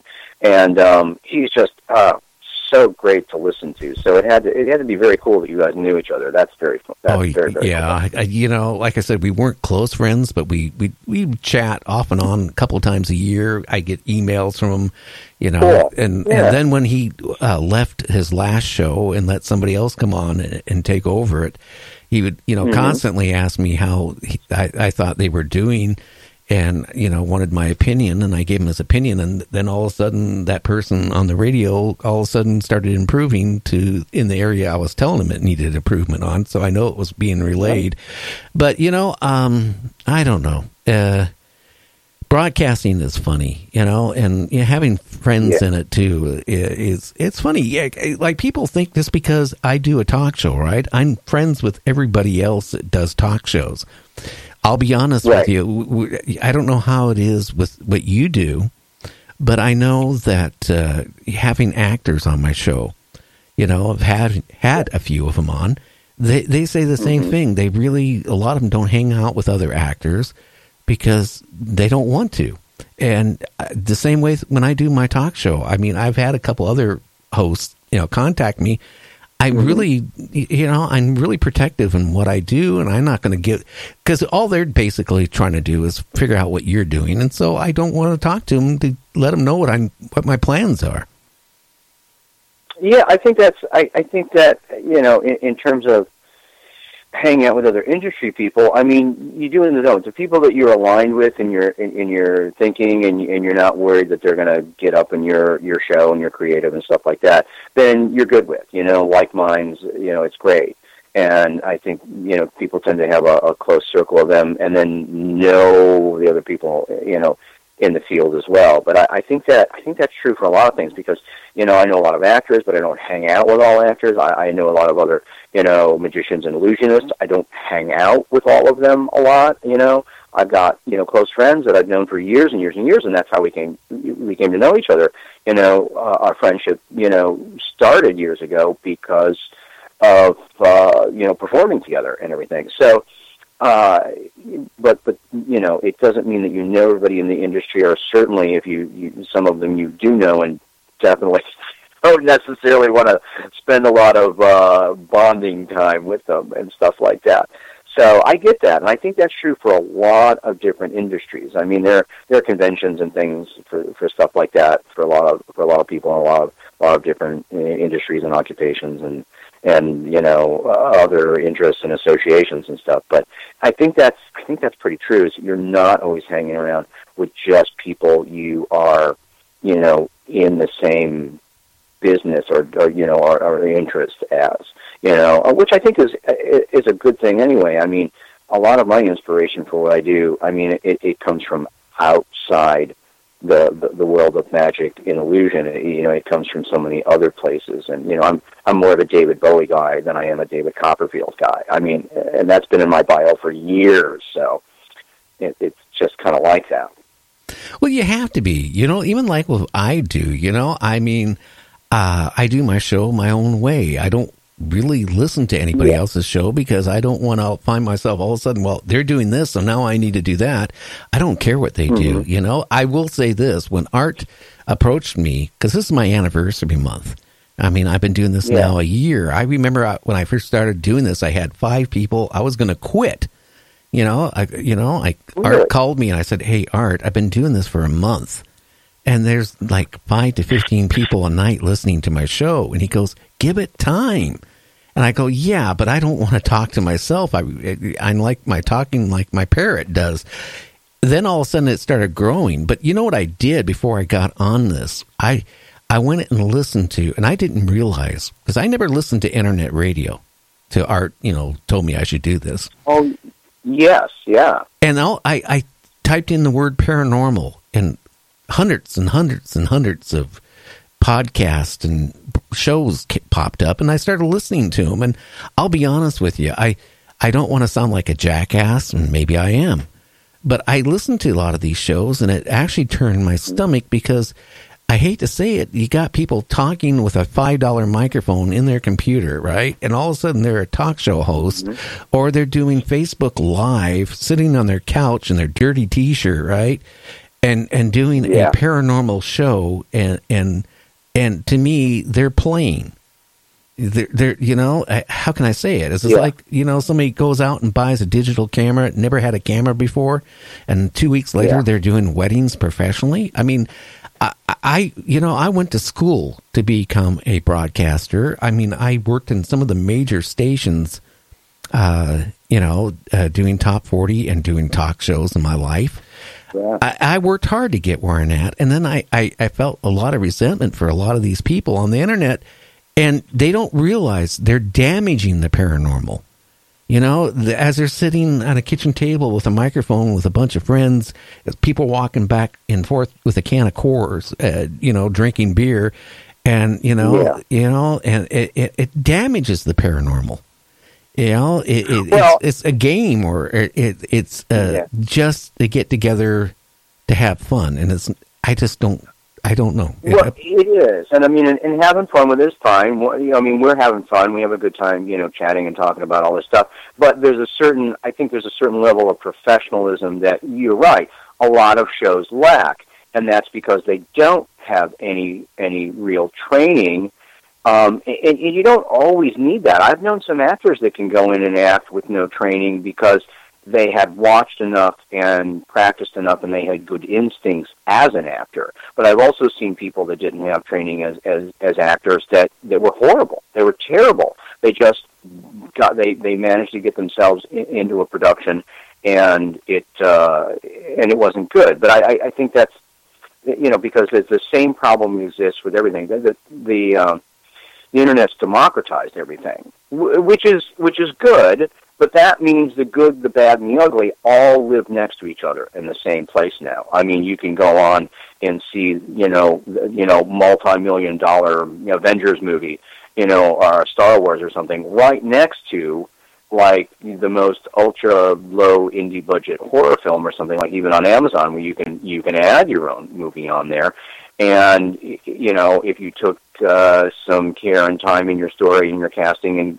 and even if you didn't have any more than ten thousand dollars to make your indie feature or short you know it can still be good and and really interesting. But but there's also uh, you know a, a bar that that that you know a lot of of these things whether it's a show or a film or anything is far below that kind of professionalism and you're just looking at it going well you know it, it's not certainly not as good as all that other stuff sitting next to it on the same internet shelf let's say you know and in the same neighborhood. You can go out there and you know google podcasts and things all day and there's a huge variance in the quality of all of those things you know um and, and that's you know everybody's got to start somewhere you would hope that somebody had done enough research and and listened to enough you know if you're in in radio in the radio sphere um, you, you want to listen to other other you know professional radio shows and and good podcasts and everything and and then be able to you know have a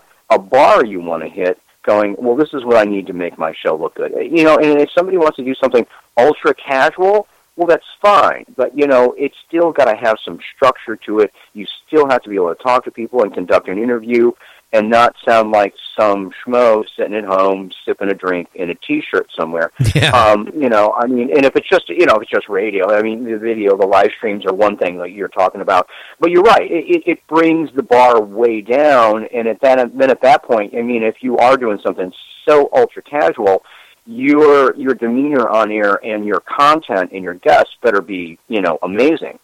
Otherwise that format's not going to hold up over time because you're just like you say they're bringing things down. But um but because of the the world of the internet we are, it, it's all out there next to each other. All, all all of it, everything exists. We can I can go out there and put Dark Realm right up next to the Avengers. Now Yeah. the budget's not the same. Eh, You know, I don't have a bad movie, but I don't have you know a, you know A-list stars and and um, you know uh, an effects budget that was more than you know for for one scene. it was more than my whole movie.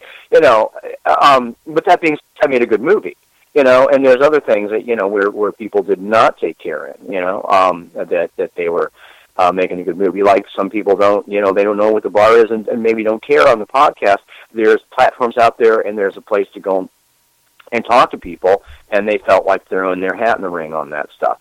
So, I mean, I I'm like you. I I, I wonder why people want to make something that is clearly not you know that like there's no no no high marker on that no low marker no no marker at all. I mean you're looking at it going well this is really really amateur and, and you almost wish somebody would put a you know some sort of a of a of a label on it saying oh no this is amateur stuff don't worry about it. But everybody just markets themselves as a, as, as, a, as a radio show or a podcast or whatever and with all of the other radio show and podcasts that are out there. So you know i think the good and the bad thing again because of the democratization of it we get to go in there and determine that for ourselves. But you know i, I think clearly having some training and background in in what we do is a good thing. And if you're out there and, and, and you know and, and thinking about doing something like that don't be discouraged. Just you know go out there and do your research and do some work. Work on another show work on another movie work on another podcast. Listen to listen and consume that content so you know what it is and you know what the high bar is. You know what a, a good show is what a you know what would be a good movie for you what would be a good podcast for you a good radio show. And just learn what that is. And i think that the people they're jumping right in and you know, but but they're not. You know, you don't see a lot of improvement because it doesn't seem to me like a lot of people are are, are incredibly interested in in raising the bar for themselves and getting that production value that makes it, uh, uh, uh, uh, you know, gives it uh, makes it palatable, makes it good for the audience. You know, gives it a more high end quality. And I don't care what you spend on it. You can beg, borrow, and steal, and get stuff in your movie, get stuff for your radio show, and get get decent guests as you go out and hustle. But I, I think, like you, I think people should invest in wanting it to be better. Don't you? Yeah, I do. And you know, the main thing I have is like every time I have a guest, it, it wrote a book. I'll read at least three fourths of the book. I'll read the beginning, I'll read a little bit in the middle, and I'll read the end. And that way I can interview them and ask logical questions. And rather than sit there and, and sound like an idiot, you know, which, you know, that, yeah. I just, that's what amazes me with people. I'm not saying I'm against people doing, you know, podcasts or doing shows. I just feel that, like I mentioned before, when I used to work and was a general manager of a couple of professional camera stores at one point in my life, people would come Yeah. in, uh, women uh, and guys would come in and knew nothing about photography, nothing. They buy a, a camera for a couple hundred bucks, a digital camera back then, and then two weeks later, they're coming in and they're saying, Well, you know, I, I got a couple weddings booked. I'm charging this amount of money. And I'm going, Wow. You know, besides, you know, I got into CB radio when I was 10 years old. My dad bought me a CB radio. And then that got me really intrigued. By, by the time I was 12, I, I had my amateur license. And then after I got mm-hmm. out of the military and got rid of my first wife, I went to broadcast training and, and started my career Yeah. in, in radio. And I worked hard for it. And it just mm-hmm. astounds me because, you know, I believe in being professional, just like you do. And eh, and what what scares me is when you get people on that don't know what they're really talking about in the paranormal. It, it, it does damage. And you know what I, I found? You know, Art Bell did a lot for the paranormal. If if it wasn't for him, Yeah. you know, getting into the paranormal. If John Lear didn't one day come into the radio station in Las Vegas and sit down and, and, and Art was saying what Art told me this story is he was really getting tired of talking political every night. And uh, John Lear said, Well, you know what? You need to talk about UFOs and Bigfoot and stuff like that.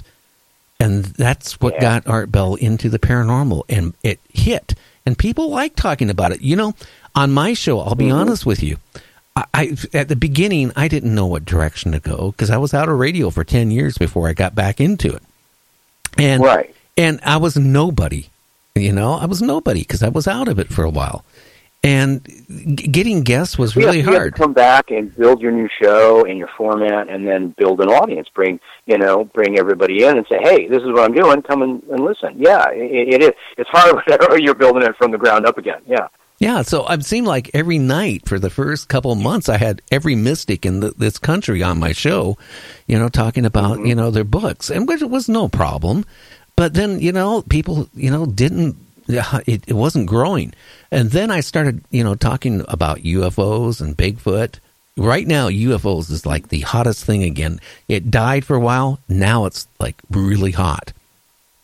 a lot of topics are very cyclical, don't you think? I mean, they they, They go through cycles. and I mean that might be depending on what's going on in the zeitgeist. Anyway, it, it, it does. It it you know it, it has its it, it it's it's ebb and flow. It, it, it's highs and lows. Even the magic industry, it's like sometimes it's all over television all the time, and then at other times it it it gets it, it gets kind of played out, and then it gets quiet again for a while. But you know, it is interesting that you'll see different topics, you know, like that, like the UFOs and and all that's very hot. And I think that might also you know feed off of where our tech technology is now and everything. But I mean, we've had a fascination of that ever since really Roswell. You know, Oh, I mean, yeah. it, it, it's pretty amazing that that that has always been somewhere in in the public you know eye.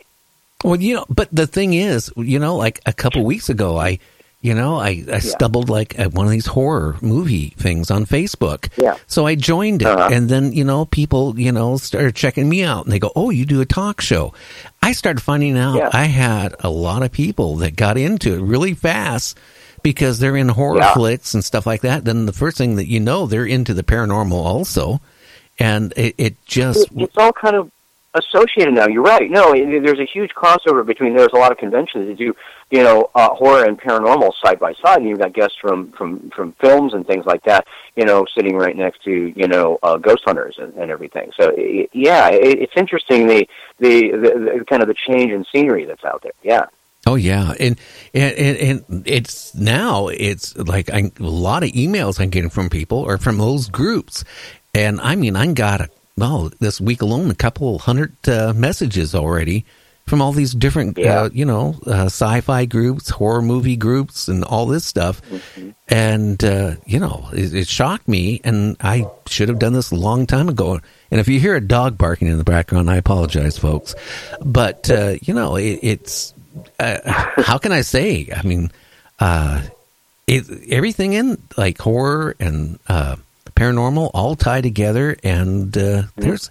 I didn't realize there was that many people into watching horror movies like I did. I didn't even know that there was people that collect all these masks and and and all these, you know, uh, Oh yeah. all that. It, it's huge. Yeah, the memorabilia is really big out there. You know, there's a there's a lot of that out there. There's entire groups and pages devoted to uh, memorabilia sales from you know actual movie props and things like that. And that's something else everybody needs to verify too, and make sure it's actually what they say they're selling you, not just not just a replica. But there there are dealers out there, and they have pages and everything. There's a lot of collectors, and there's a lot of cool stuff out there. And um, the groups are, are, are a way to go. I would imagine once you started to get in touch with everybody, then they all wanted to come and listen to the show because of your, you know, your, your great subject matter.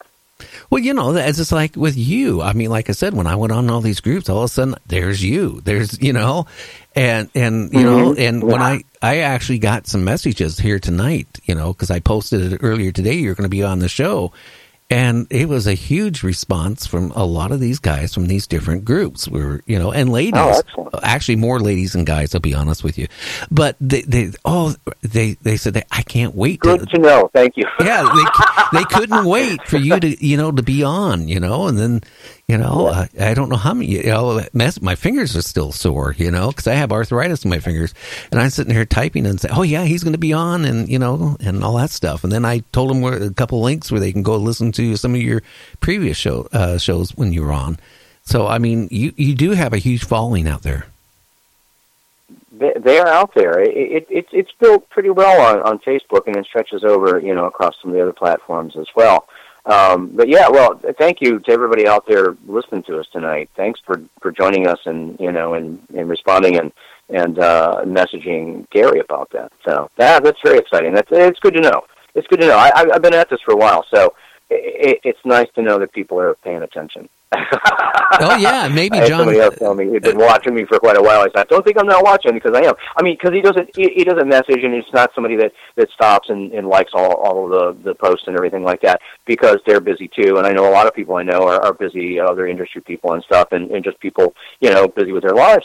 And they're watching, they are paying attention, even though everybody's not always you know completely engaged on on all the the, the stuff I'm posting and sharing and, and, and that. So it's good to know they're out there listening and watching and everything. So that's that's good. That's good for both of us. I like that. You said you have big Thursday nights and everything, and and that's awesome. And I'm glad uh, that we've got that uh, big UK following. You know that you do as well, and that they're listening tonight. So Well, that- don't- everyone in the UK. Tell someone to book me over there. Get my get my ass over there. don't forget. uh, I'm glad to get back to a show. Yeah. There is, uh, you know, I'll, you know, I'll look up their names and I'll send them over to you. But I actually, I have a couple big uh, directors uh, from Hollywood that, that listen to the show, and a couple producers.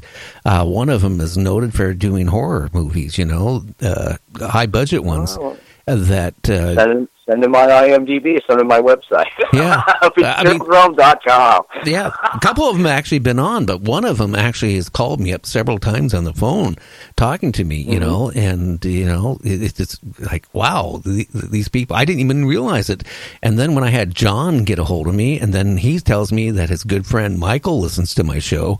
Yeah, I mean, Yeah. it just kind of shocked me. I, you know, I just thought it was just everybody, you know, locally listening, but then to find out you have some, you know, named uh, people listening to the show, it kind of shocked me. Well, I'm sure you have even more that you don't know out there that are listening that are just fascinated by the subject matter and stuff as the show grows. You know, there's a lot of people out in the audience, you know, and that's the interesting thing to know that there are people out there that, that even though they aren't engaging with you yet, they're they're out there and they're listening and everything. So, yeah, you need to um, invite them onto the show. You know, anybody out there that wants to talk about horror, or if they have, you know, like I say, they have their own kind of a paranormal or, or supernatural experience or, or, or something with that, or they're doing a project about that, they should uh, you should come on and join Gary on the show because it's uh, it's a good time. And like Yeah. you say, you're a pro, damn it. So you know what you're doing. Well, I'll tell you, the night I get Michael on, I'm going to ask him a lot of, you know, I especially the movie when the, he made it with uh, Tesla, Tesla, uh, you know, uh, as his assistant and all that stuff. I got to ask him all these questions, you know, Yeah. you know. I mean, with his uh, background for all those years and still making movies, you know. Uh, So many fascinating films. Yeah, you have to ask him about the Prestige. I don't even remember that one at all. It's the it's the one about the two. again, it gets into my world. It's, it's the two uh, rival illusionist magicians, um, and and and one of them winds up going to, to Tesla. You know, and he, Oh, yeah, yeah, he yeah, is the you know. Michael Michael Caine plays the, the consultant to, to one of the illusionists, and um, Oh, yeah, and uh, David Bowie's in it as well. He plays Tesla in the film. Oh wow! hmm If you've never seen it, I highly recommend um, The Prestige. Oh yeah. I mean, you know, he's Oh, made yeah. everything from spy movies to war movies, you know, uh, from World War II type series, and I mean, you know, even one of the Jaws. I mean, the guy is, you know, famous Yeah. for, you know. Yeah. And then I got a young person one day. Said, "Well, who is he?" And I said, "Haven't you ever seen him on in any movies?" No. That's the trouble with young people. They don't. I don't know.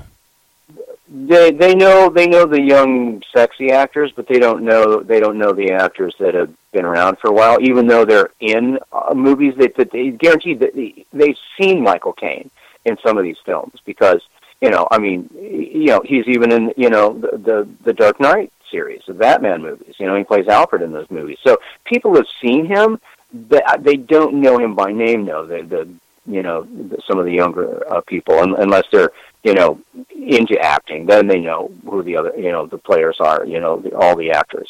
But I think I think a lot of the um, the younger crowd that's just following the you know the it actor you know or their their favorite younger actors and stuff aren't going to know everybody else in those movies. But guaranteed they've seen Michael Caine and seen his awesome work on that screen. You know. Well, the, the thing is, you know, a lot of the young actors are actors today, and uh, two weeks or it seems like two weeks later, they're working for a pizza shop. You know, uh, I mean, a lot of no, it's a rough gig. it, it, it's not Yeah. not like the actors of the, yesterday. Basically, they, they've been around for 40, 50 years making movies and making high budget movies. You know, and uh, Yeah. and then you get these other, I hate to say it, other actors, you know, that uh, maybe are in three or four movies their whole life and pretty much that's it. Well, it's a whole different ballgame out there. I mean, you used to see actors in there, you know, again and again and again because of the studio system that Hollywood had, where you would go and be an actor, and then you know the studio would go and and you know they do all your press. They would you know pay you a salary, and then they would tell you what movies you're going to do, and they would cast you in all these movies. If, you know, and if you were that you know if you then caught on, you got even more movies. But uh, you know, once the studio system was done and gone by the '70s, everything started to change. And that's when you got new filmmakers in like, you know, George Lucas and Steven Spielberg and Francis Ford Coppola and others all came in in that kind of wild, wild west of the 70s. And that that's a pretty cool era for some great, gritty, groundbreaking new films. Um, people were willing to take a risk again, and the studio system was gone. And it was before everything got started to get gobbled up by giant corporations, you know, starting in the 80s, which changed the face of it again um, and now and now the, the, the you know the, whole you know uh, the cinema world has changed even more now by all of the changes in the new delivery system of the internet. So it, it still continues to, to change as well, and that and that has made it kind of a moving target for somebody who wants to be an actor now and get in. You know, you because you don't necessarily have to be and live in Hollywood or New York to be, uh, you know, a, a, mover and shaker actor. I mean, you know, at least for a while, maybe you need to do to get to get established. But beyond that, you know, there are so many people that then go and get in and then move out of LA and out of Hollywood um, and uh, live where they want because now auditions are via Skype or you, you do a self-tape audition and then you record it and send it in. And that could be here. I mean, I, I've done auditions for Hollywood films from, from right here in my home and I, you know, shot them here and then sent them off. So it's uh, it- it's a whole new ballgame now because of the of the technology and the, and the way you can work, and um, it it makes it um, there's more opportunities, but it also makes it more challenging because you have to know where to focus and what you're doing, and um, you know, and, and, and get training and and get yourself cast and seen. So you know, then you have you know work that hopefully other people are seeing, or you can then cut into your reel and then show to you know new prospective casting you know agents and directors and things like that. So it, it, it it's it's it's just a you know it's always been kind of a tough gig, but I mean you know that's why you saw those actors again and again and again in all those big movies in the past because they were in the studio system, and that has its ups and downs because you know you know, there, there wasn't anybody making twenty million dollars a, a, a film for being a you know their lead actor or actress either. So it, it is a whole different world out there for the actor now. Oh, yeah. which is interesting. Yeah, I mean, that's good and bad. well, Everything's got its upside and its downside. You know, when I was a young kid, I my dad served with you know when he was getting discharged the last couple of months he was in the military. You know, he served World War Mhm. II and then he did Korea. He, he Wow, became yeah. really good friends with a, a guy named James Garner, uh, which actually was Oh, James. yeah. It, James and his last name started with a B, uh, and and uh, and I don't want to give his last name out, but uh, Understood. Yeah. yeah, but you know, my dad knew him, and when I was a kid, th- this guy would come up to my house from California. My dad would say, "Oh, my friend from California is coming up." I- I didn't know who he was, you know, and, Mhm. and you know, and this went on till I got older, and then I started watching a TV show uh, called Maverick, Mm-hmm. and then I, I I I realized who my dad's friend was, and Yeah. and you know, it, it, it's really cool because when I got older, you know, knowing him, Mm-hmm. you know, uh, he was really a cool guy. I used to call him when uh, occasionally when he was out, you know, uh, doing his TV show Rockford Files. Yeah. Yeah. Yeah. Yeah, and you know, I, I talking to him one time when he was up visiting my dad. I said, you know, I- I said, do you know Ronald Reagan?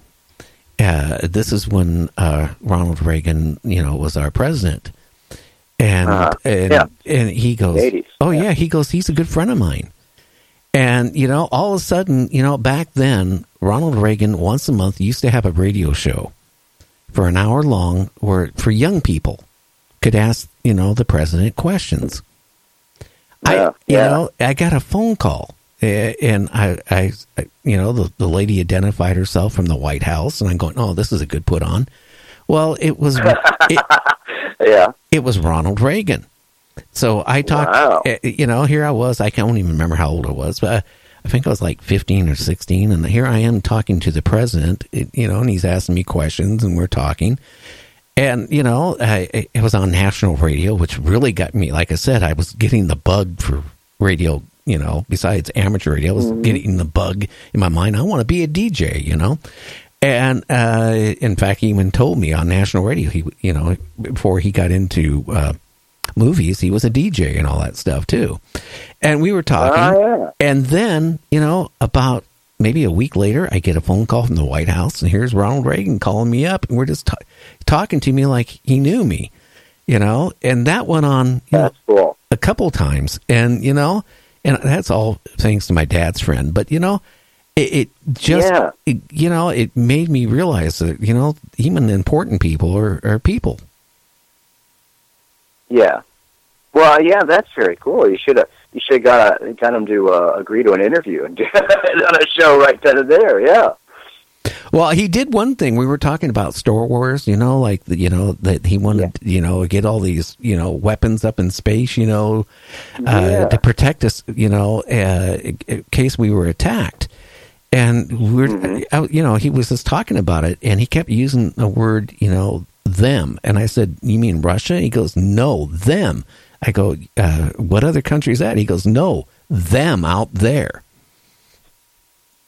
Really? Yeah, and That's fascinating. Did he did he elaborate any more on that? Yeah, basically alien type of thing out there. You know, that's Right, that, right. Yeah, that was Yeah. his concern. It was to protect Earth against you know a shield. Uh, you know, to protect Earth against them. Hmm.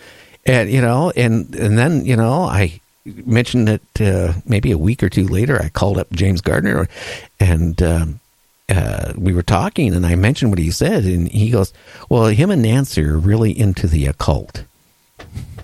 I didn't even know that. They're famously, Nancy consulted uh, uh, an, um, an astrologer before they made certain moves on, on things, policy and, and personal things as well.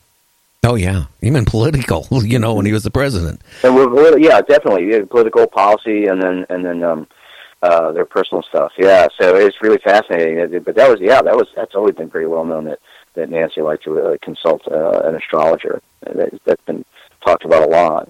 Uh, so it is. That's interesting how much they were into that. I didn't know that that was part of his uh, idea of the Star Wars defense at the time. Oh yeah. That was was not not necessarily you know terrestrial but extraterrestrial defense. That's really interesting. But I, I could see that too. It's like there's so many of the you know the astronauts and the and the even the shuttle astronauts and everything have all talked about things they've seen out there.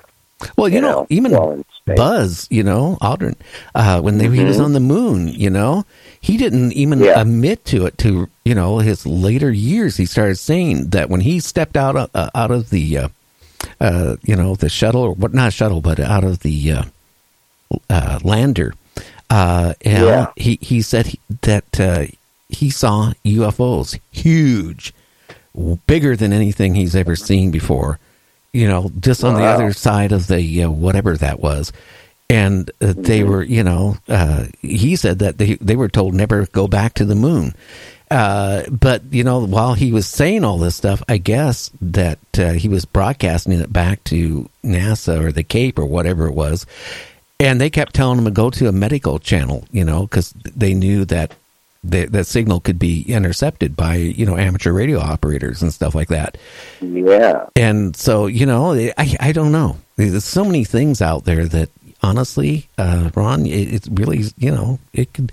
You could write a book on all that, just right there, of all the the scary things. That's pretty fascinating. Did now, did he ever say anything more about why they were trying to, you know, tell him not to come back to the moon at all? Is you know, was it was it No, that- because uh, all he said is that, that we were instructed never to go back to the moon, and then all of a sudden we never went back to the moon. yes, Yeah. And did did any of the other missions, you know, have an experience, you know, like that later? Well, I know some of the other astronauts, you know, that uh, you know when they uh, was circling the moon and stuff, they said that they saw UFOs. So I mean, you know, again, you have to understand we kind of debunked it. Uh, the government, you know, well, there's no such thing as UFOs, but you know, why would we be sending people to the moon and want to send people to Mars and and look for you know previous life if we didn't realize that there's something out there somewhere? Well, yeah, I mean there is always exploration and, and everything else, but yes, it does make you wonder. I mean, I mean that's and that's been a, a conspiracy theory going on for decades upon decades. It, it, well, I guess again since Roswell or so, maybe even before that. But about you know what the government kn- knows or doesn't actually know, um, what they you know more, more to the point, what do they know about uh, you know uh, UFOs and extraterrestrials and, and and all of that subject? And you know because then they'll even you know things will wind up declassified later and then the entire entire page upon page upon page of things are then blacked out you know for security. But it's like you know it, it, it you know it does make you wonder you know what are they not sharing with everyone you know I don't know. Uh, I I've been really confused since about November. Now that the the leakage that came out with the video of the 2 uh, Navy pilots, you know, off the aircraft carrier, uh, chasing a UFO and not even being able to catch it or anything, and, and it doing all Yeah. its weird things. Okay, now that was like four and a half years ago, but it it started circulating all of a sudden on the internet and on the news November of last year. Uh, and then a couple months later, the Secretary of the Air Force, right, for the graduating cadets, tells them that, hey, you know, that don't worry, there won't be another world war on the ground. The next world war won't be a world war, it'll be a war out in space. Now, you have the Secretary of the Air Force saying that, which I thought was kind of weird. And then mm-hmm. two months later, our president jokes around and says, you know, maybe we got to create a space force. Then, Yes. two and a half months later, he directs him and the, you know, the vice president direct the Pentagon to go out and, you know, start the creation of a, you know, of uh, what it would take to create a space force. And then he, he kind of used the words, you know, to, you know, protect us, you know, from them out there. So I, I, it's, it's, it's kind of a lot of weird things that's been transpiring the past year. Well, politically since 2016 or Yeah, yeah. that too. So yeah, uh, yeah, yeah. Uh, politics has been kind of turned on its side. So yeah, that uh, I, that got my attention too when you were talking about Reagan earlier and, and Star Wars and everything. And I, that's the first thing I thought was like, oh well, that's kind of back in the news right now because uh, uh, Trump had uh, mentioned that. You know, doing you know wanting to form a space force. Well, I don't know. Maybe, maybe next year or something, we might have neighbors that kind of have pointed ears. I don't know. Well, you know.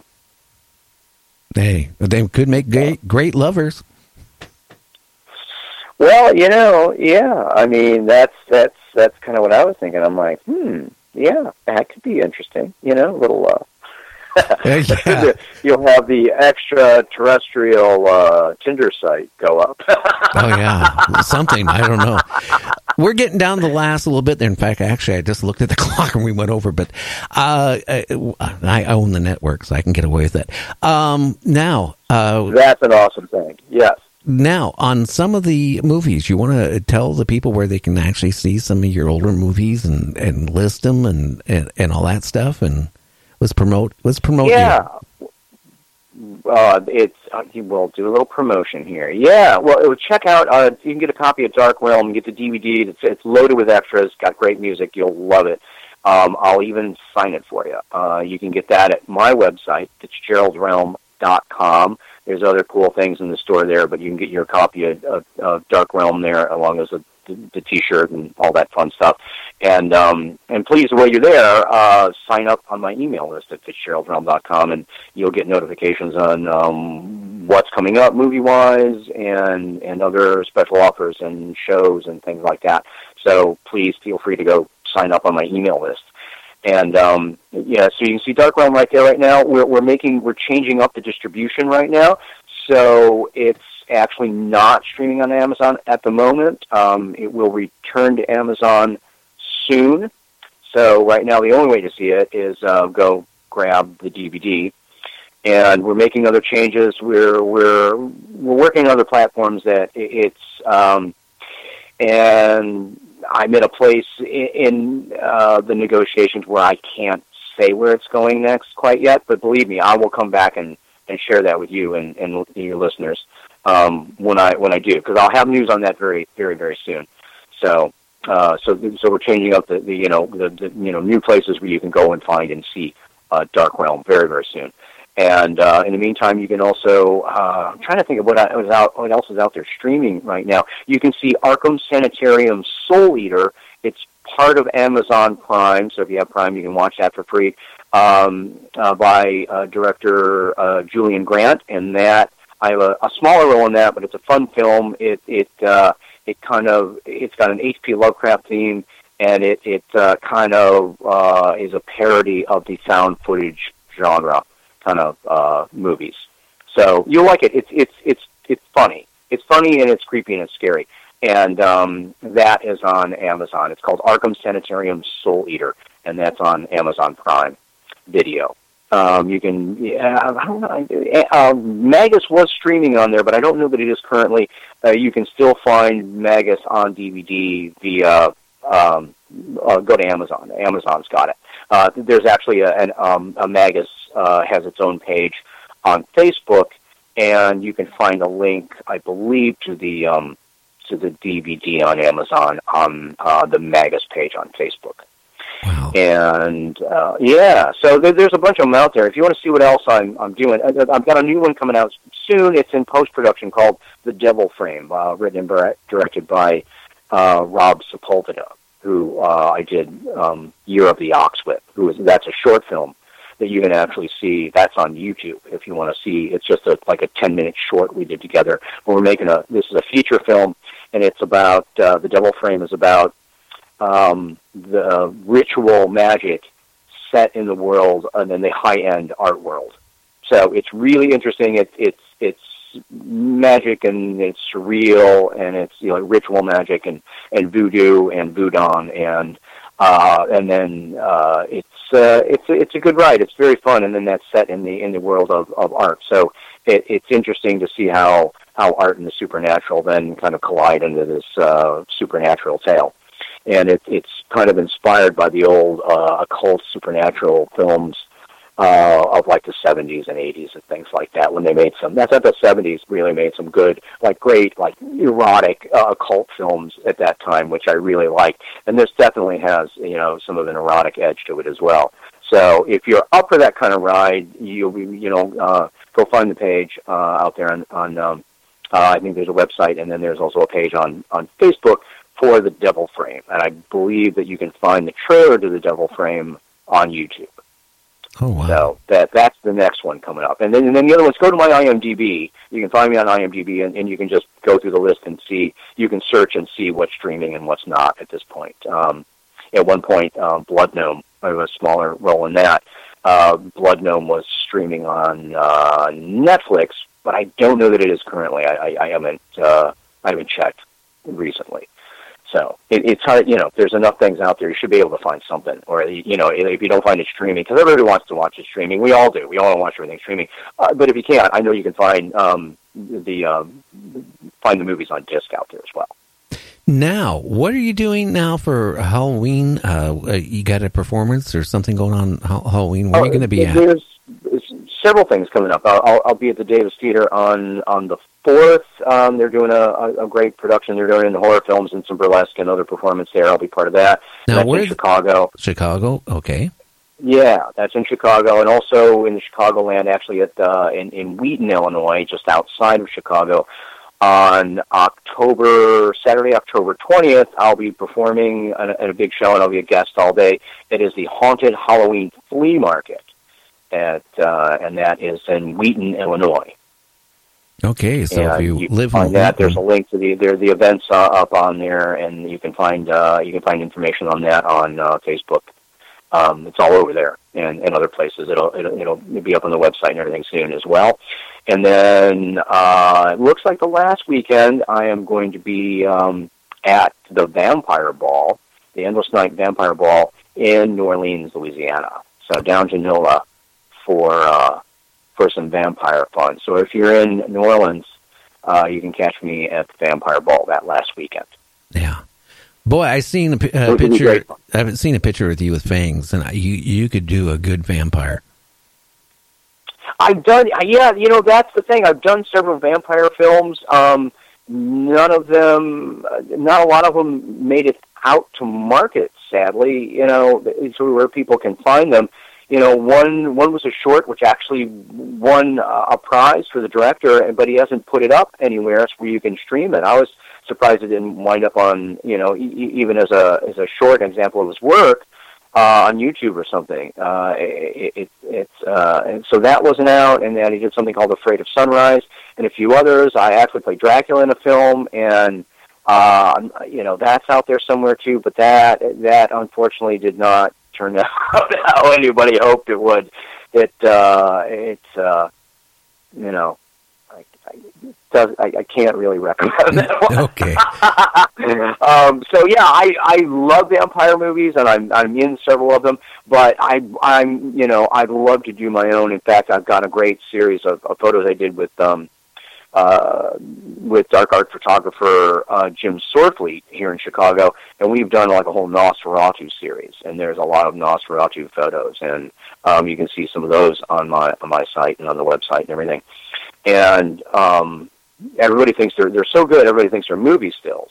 And so I've been thinking about doing my own Nosferatu movie. I, I'm, I'm writing it now, and and this was before um, it, it, was announced that um, the director of The Witch, Robert Eggers, is doing uh, his Nosferatu movie, which I believe is shooting right now, and Doug Jones is playing Nosferatu in that, and that that will be pretty cool because Doug Jones is is amazing. If you saw uh, Shape of Water, he plays the monster in that, and he's played. he's played a lot of things. You've seen Doug a lot, whether you've known him or not. He's in he's uh, in the um, uh, the Hellboy movies and, and a bunch of other cool things. So Doug Jones is going to play Nosferatu, but I, I I'm I'm working on my own Nosferatu project, you know, and that's very preliminary, but um, but I'm writing it, and then um, uh, and then we're, there's there's talks of other vampire movies because I I give good vampires, so I'd like to do some more some more vampire work. There was a, that's actually a good vampire movie that actually gets out, you know, uh, into the market where people can can see it,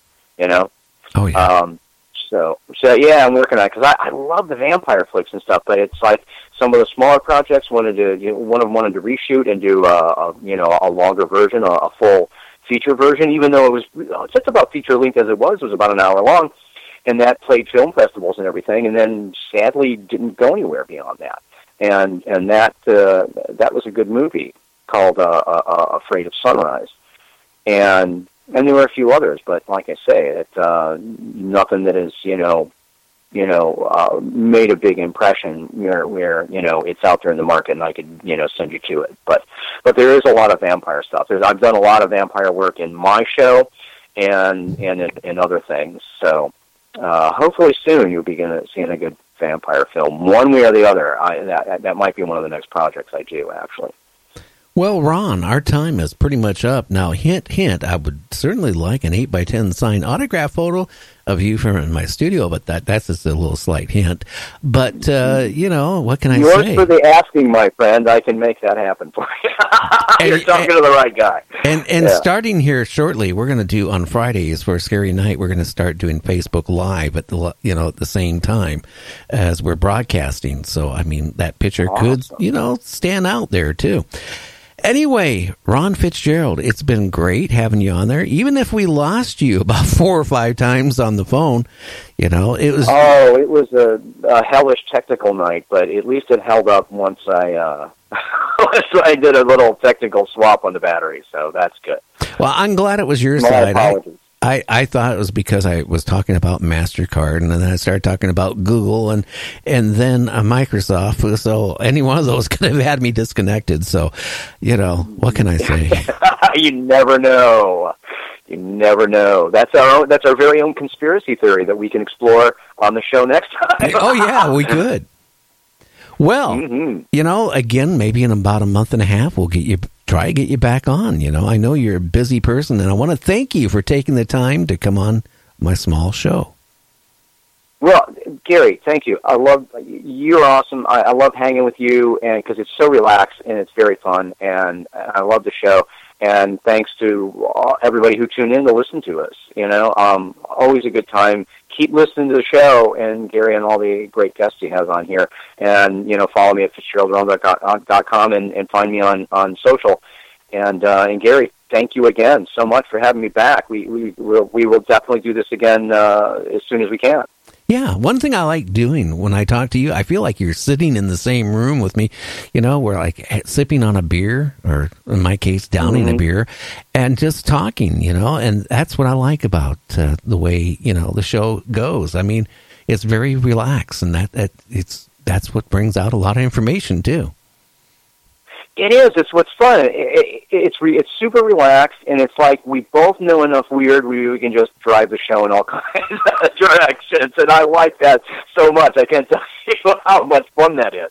Well, in real life, I mean, when you talk to people, subjects go all different directions. I can't, I can't, I can't. Absolutely. I, I, you know, I think a show would be boring if I just sat there and talked for an hour and a half about, you know, the uh, uh, coffin, you know, cremation thing for an hour and a half. It would Well, get boring. Exactly.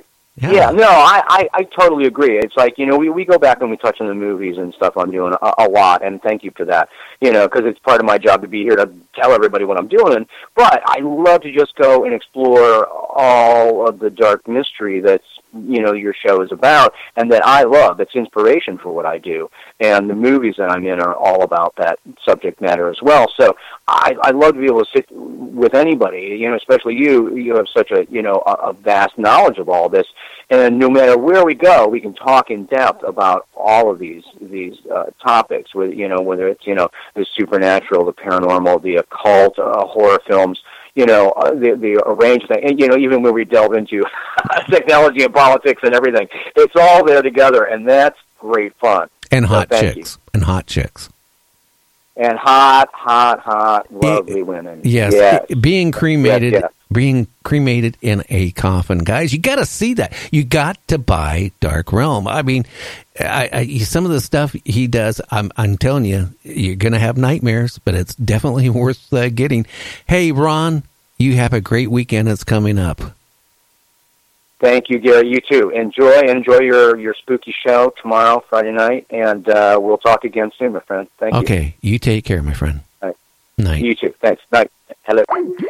Well, what can I say? Uh, don't forget tomorrow. Uh, you know we're going to have uh, a ghost hunting group on, and we're going to be talking about what it's like to be a ghost hunter, what type of equipment you need, and what type of creepy things they have found in the paranormal.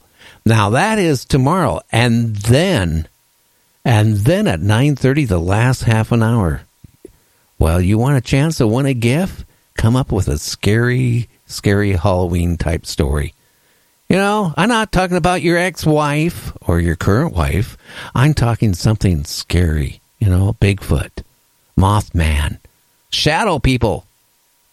Is it true you don't want to lean over your bed at night because you're scared something will pull you under the bed and suck you into darkness? Well, you know, come up with a great story. That's tomorrow from 9:30 to 10. You can call 1-253-203-6695. That's 1-253-203-6695. Tell your friends about Night Dreams Talk Radio. Share us when you see one of our many postings on Facebook. And, you know, like us on one of those apps because, you know, I- we got a lot of people listening, but I don't have a lot of people clicking on, you know, like, um, you know, uh, well, I get a lot of likes, but I don't get that, you know, follow, you know, so follow us, you know, and, uh, is important because you know I like keeping. Tr- I don't know who you are, but I want to keep track of you know how uh, how many people in the, certain areas are listening to the show. My uh, hats out out to all the truckers that download the show and play it while they're out there on their long hauls at night. Uh, and you know, uh, got a couple truckers coming on with stories here in the next couple weeks, things that they have seen creepy at night. Well, I'm going to jump out of here. Everybody, you have a great night, and we'll be back tomorrow. And on Saturday, the paranormal lawyer will be a replay. He was in the hospital Monday. He's fine. He'll be back on the following Saturday. Night Dreams Scary Story Night on Friday nights. Call in at 9:30 p.m. Pacific at 1 253 203 6695. You're listening to my friend Gary Anderson on Night Dreams Talk Radio, the best in paranormal radio. Please check out the Night Dreams Talk Radio website at www.nightdreamstalkradio.com. Also, if you want to keep our show free of advertising, just hit the donate button. Give a buck or two. Remember, all prior shows are always free to listen to. We at Night Dreams Talk Radio thank you for your support.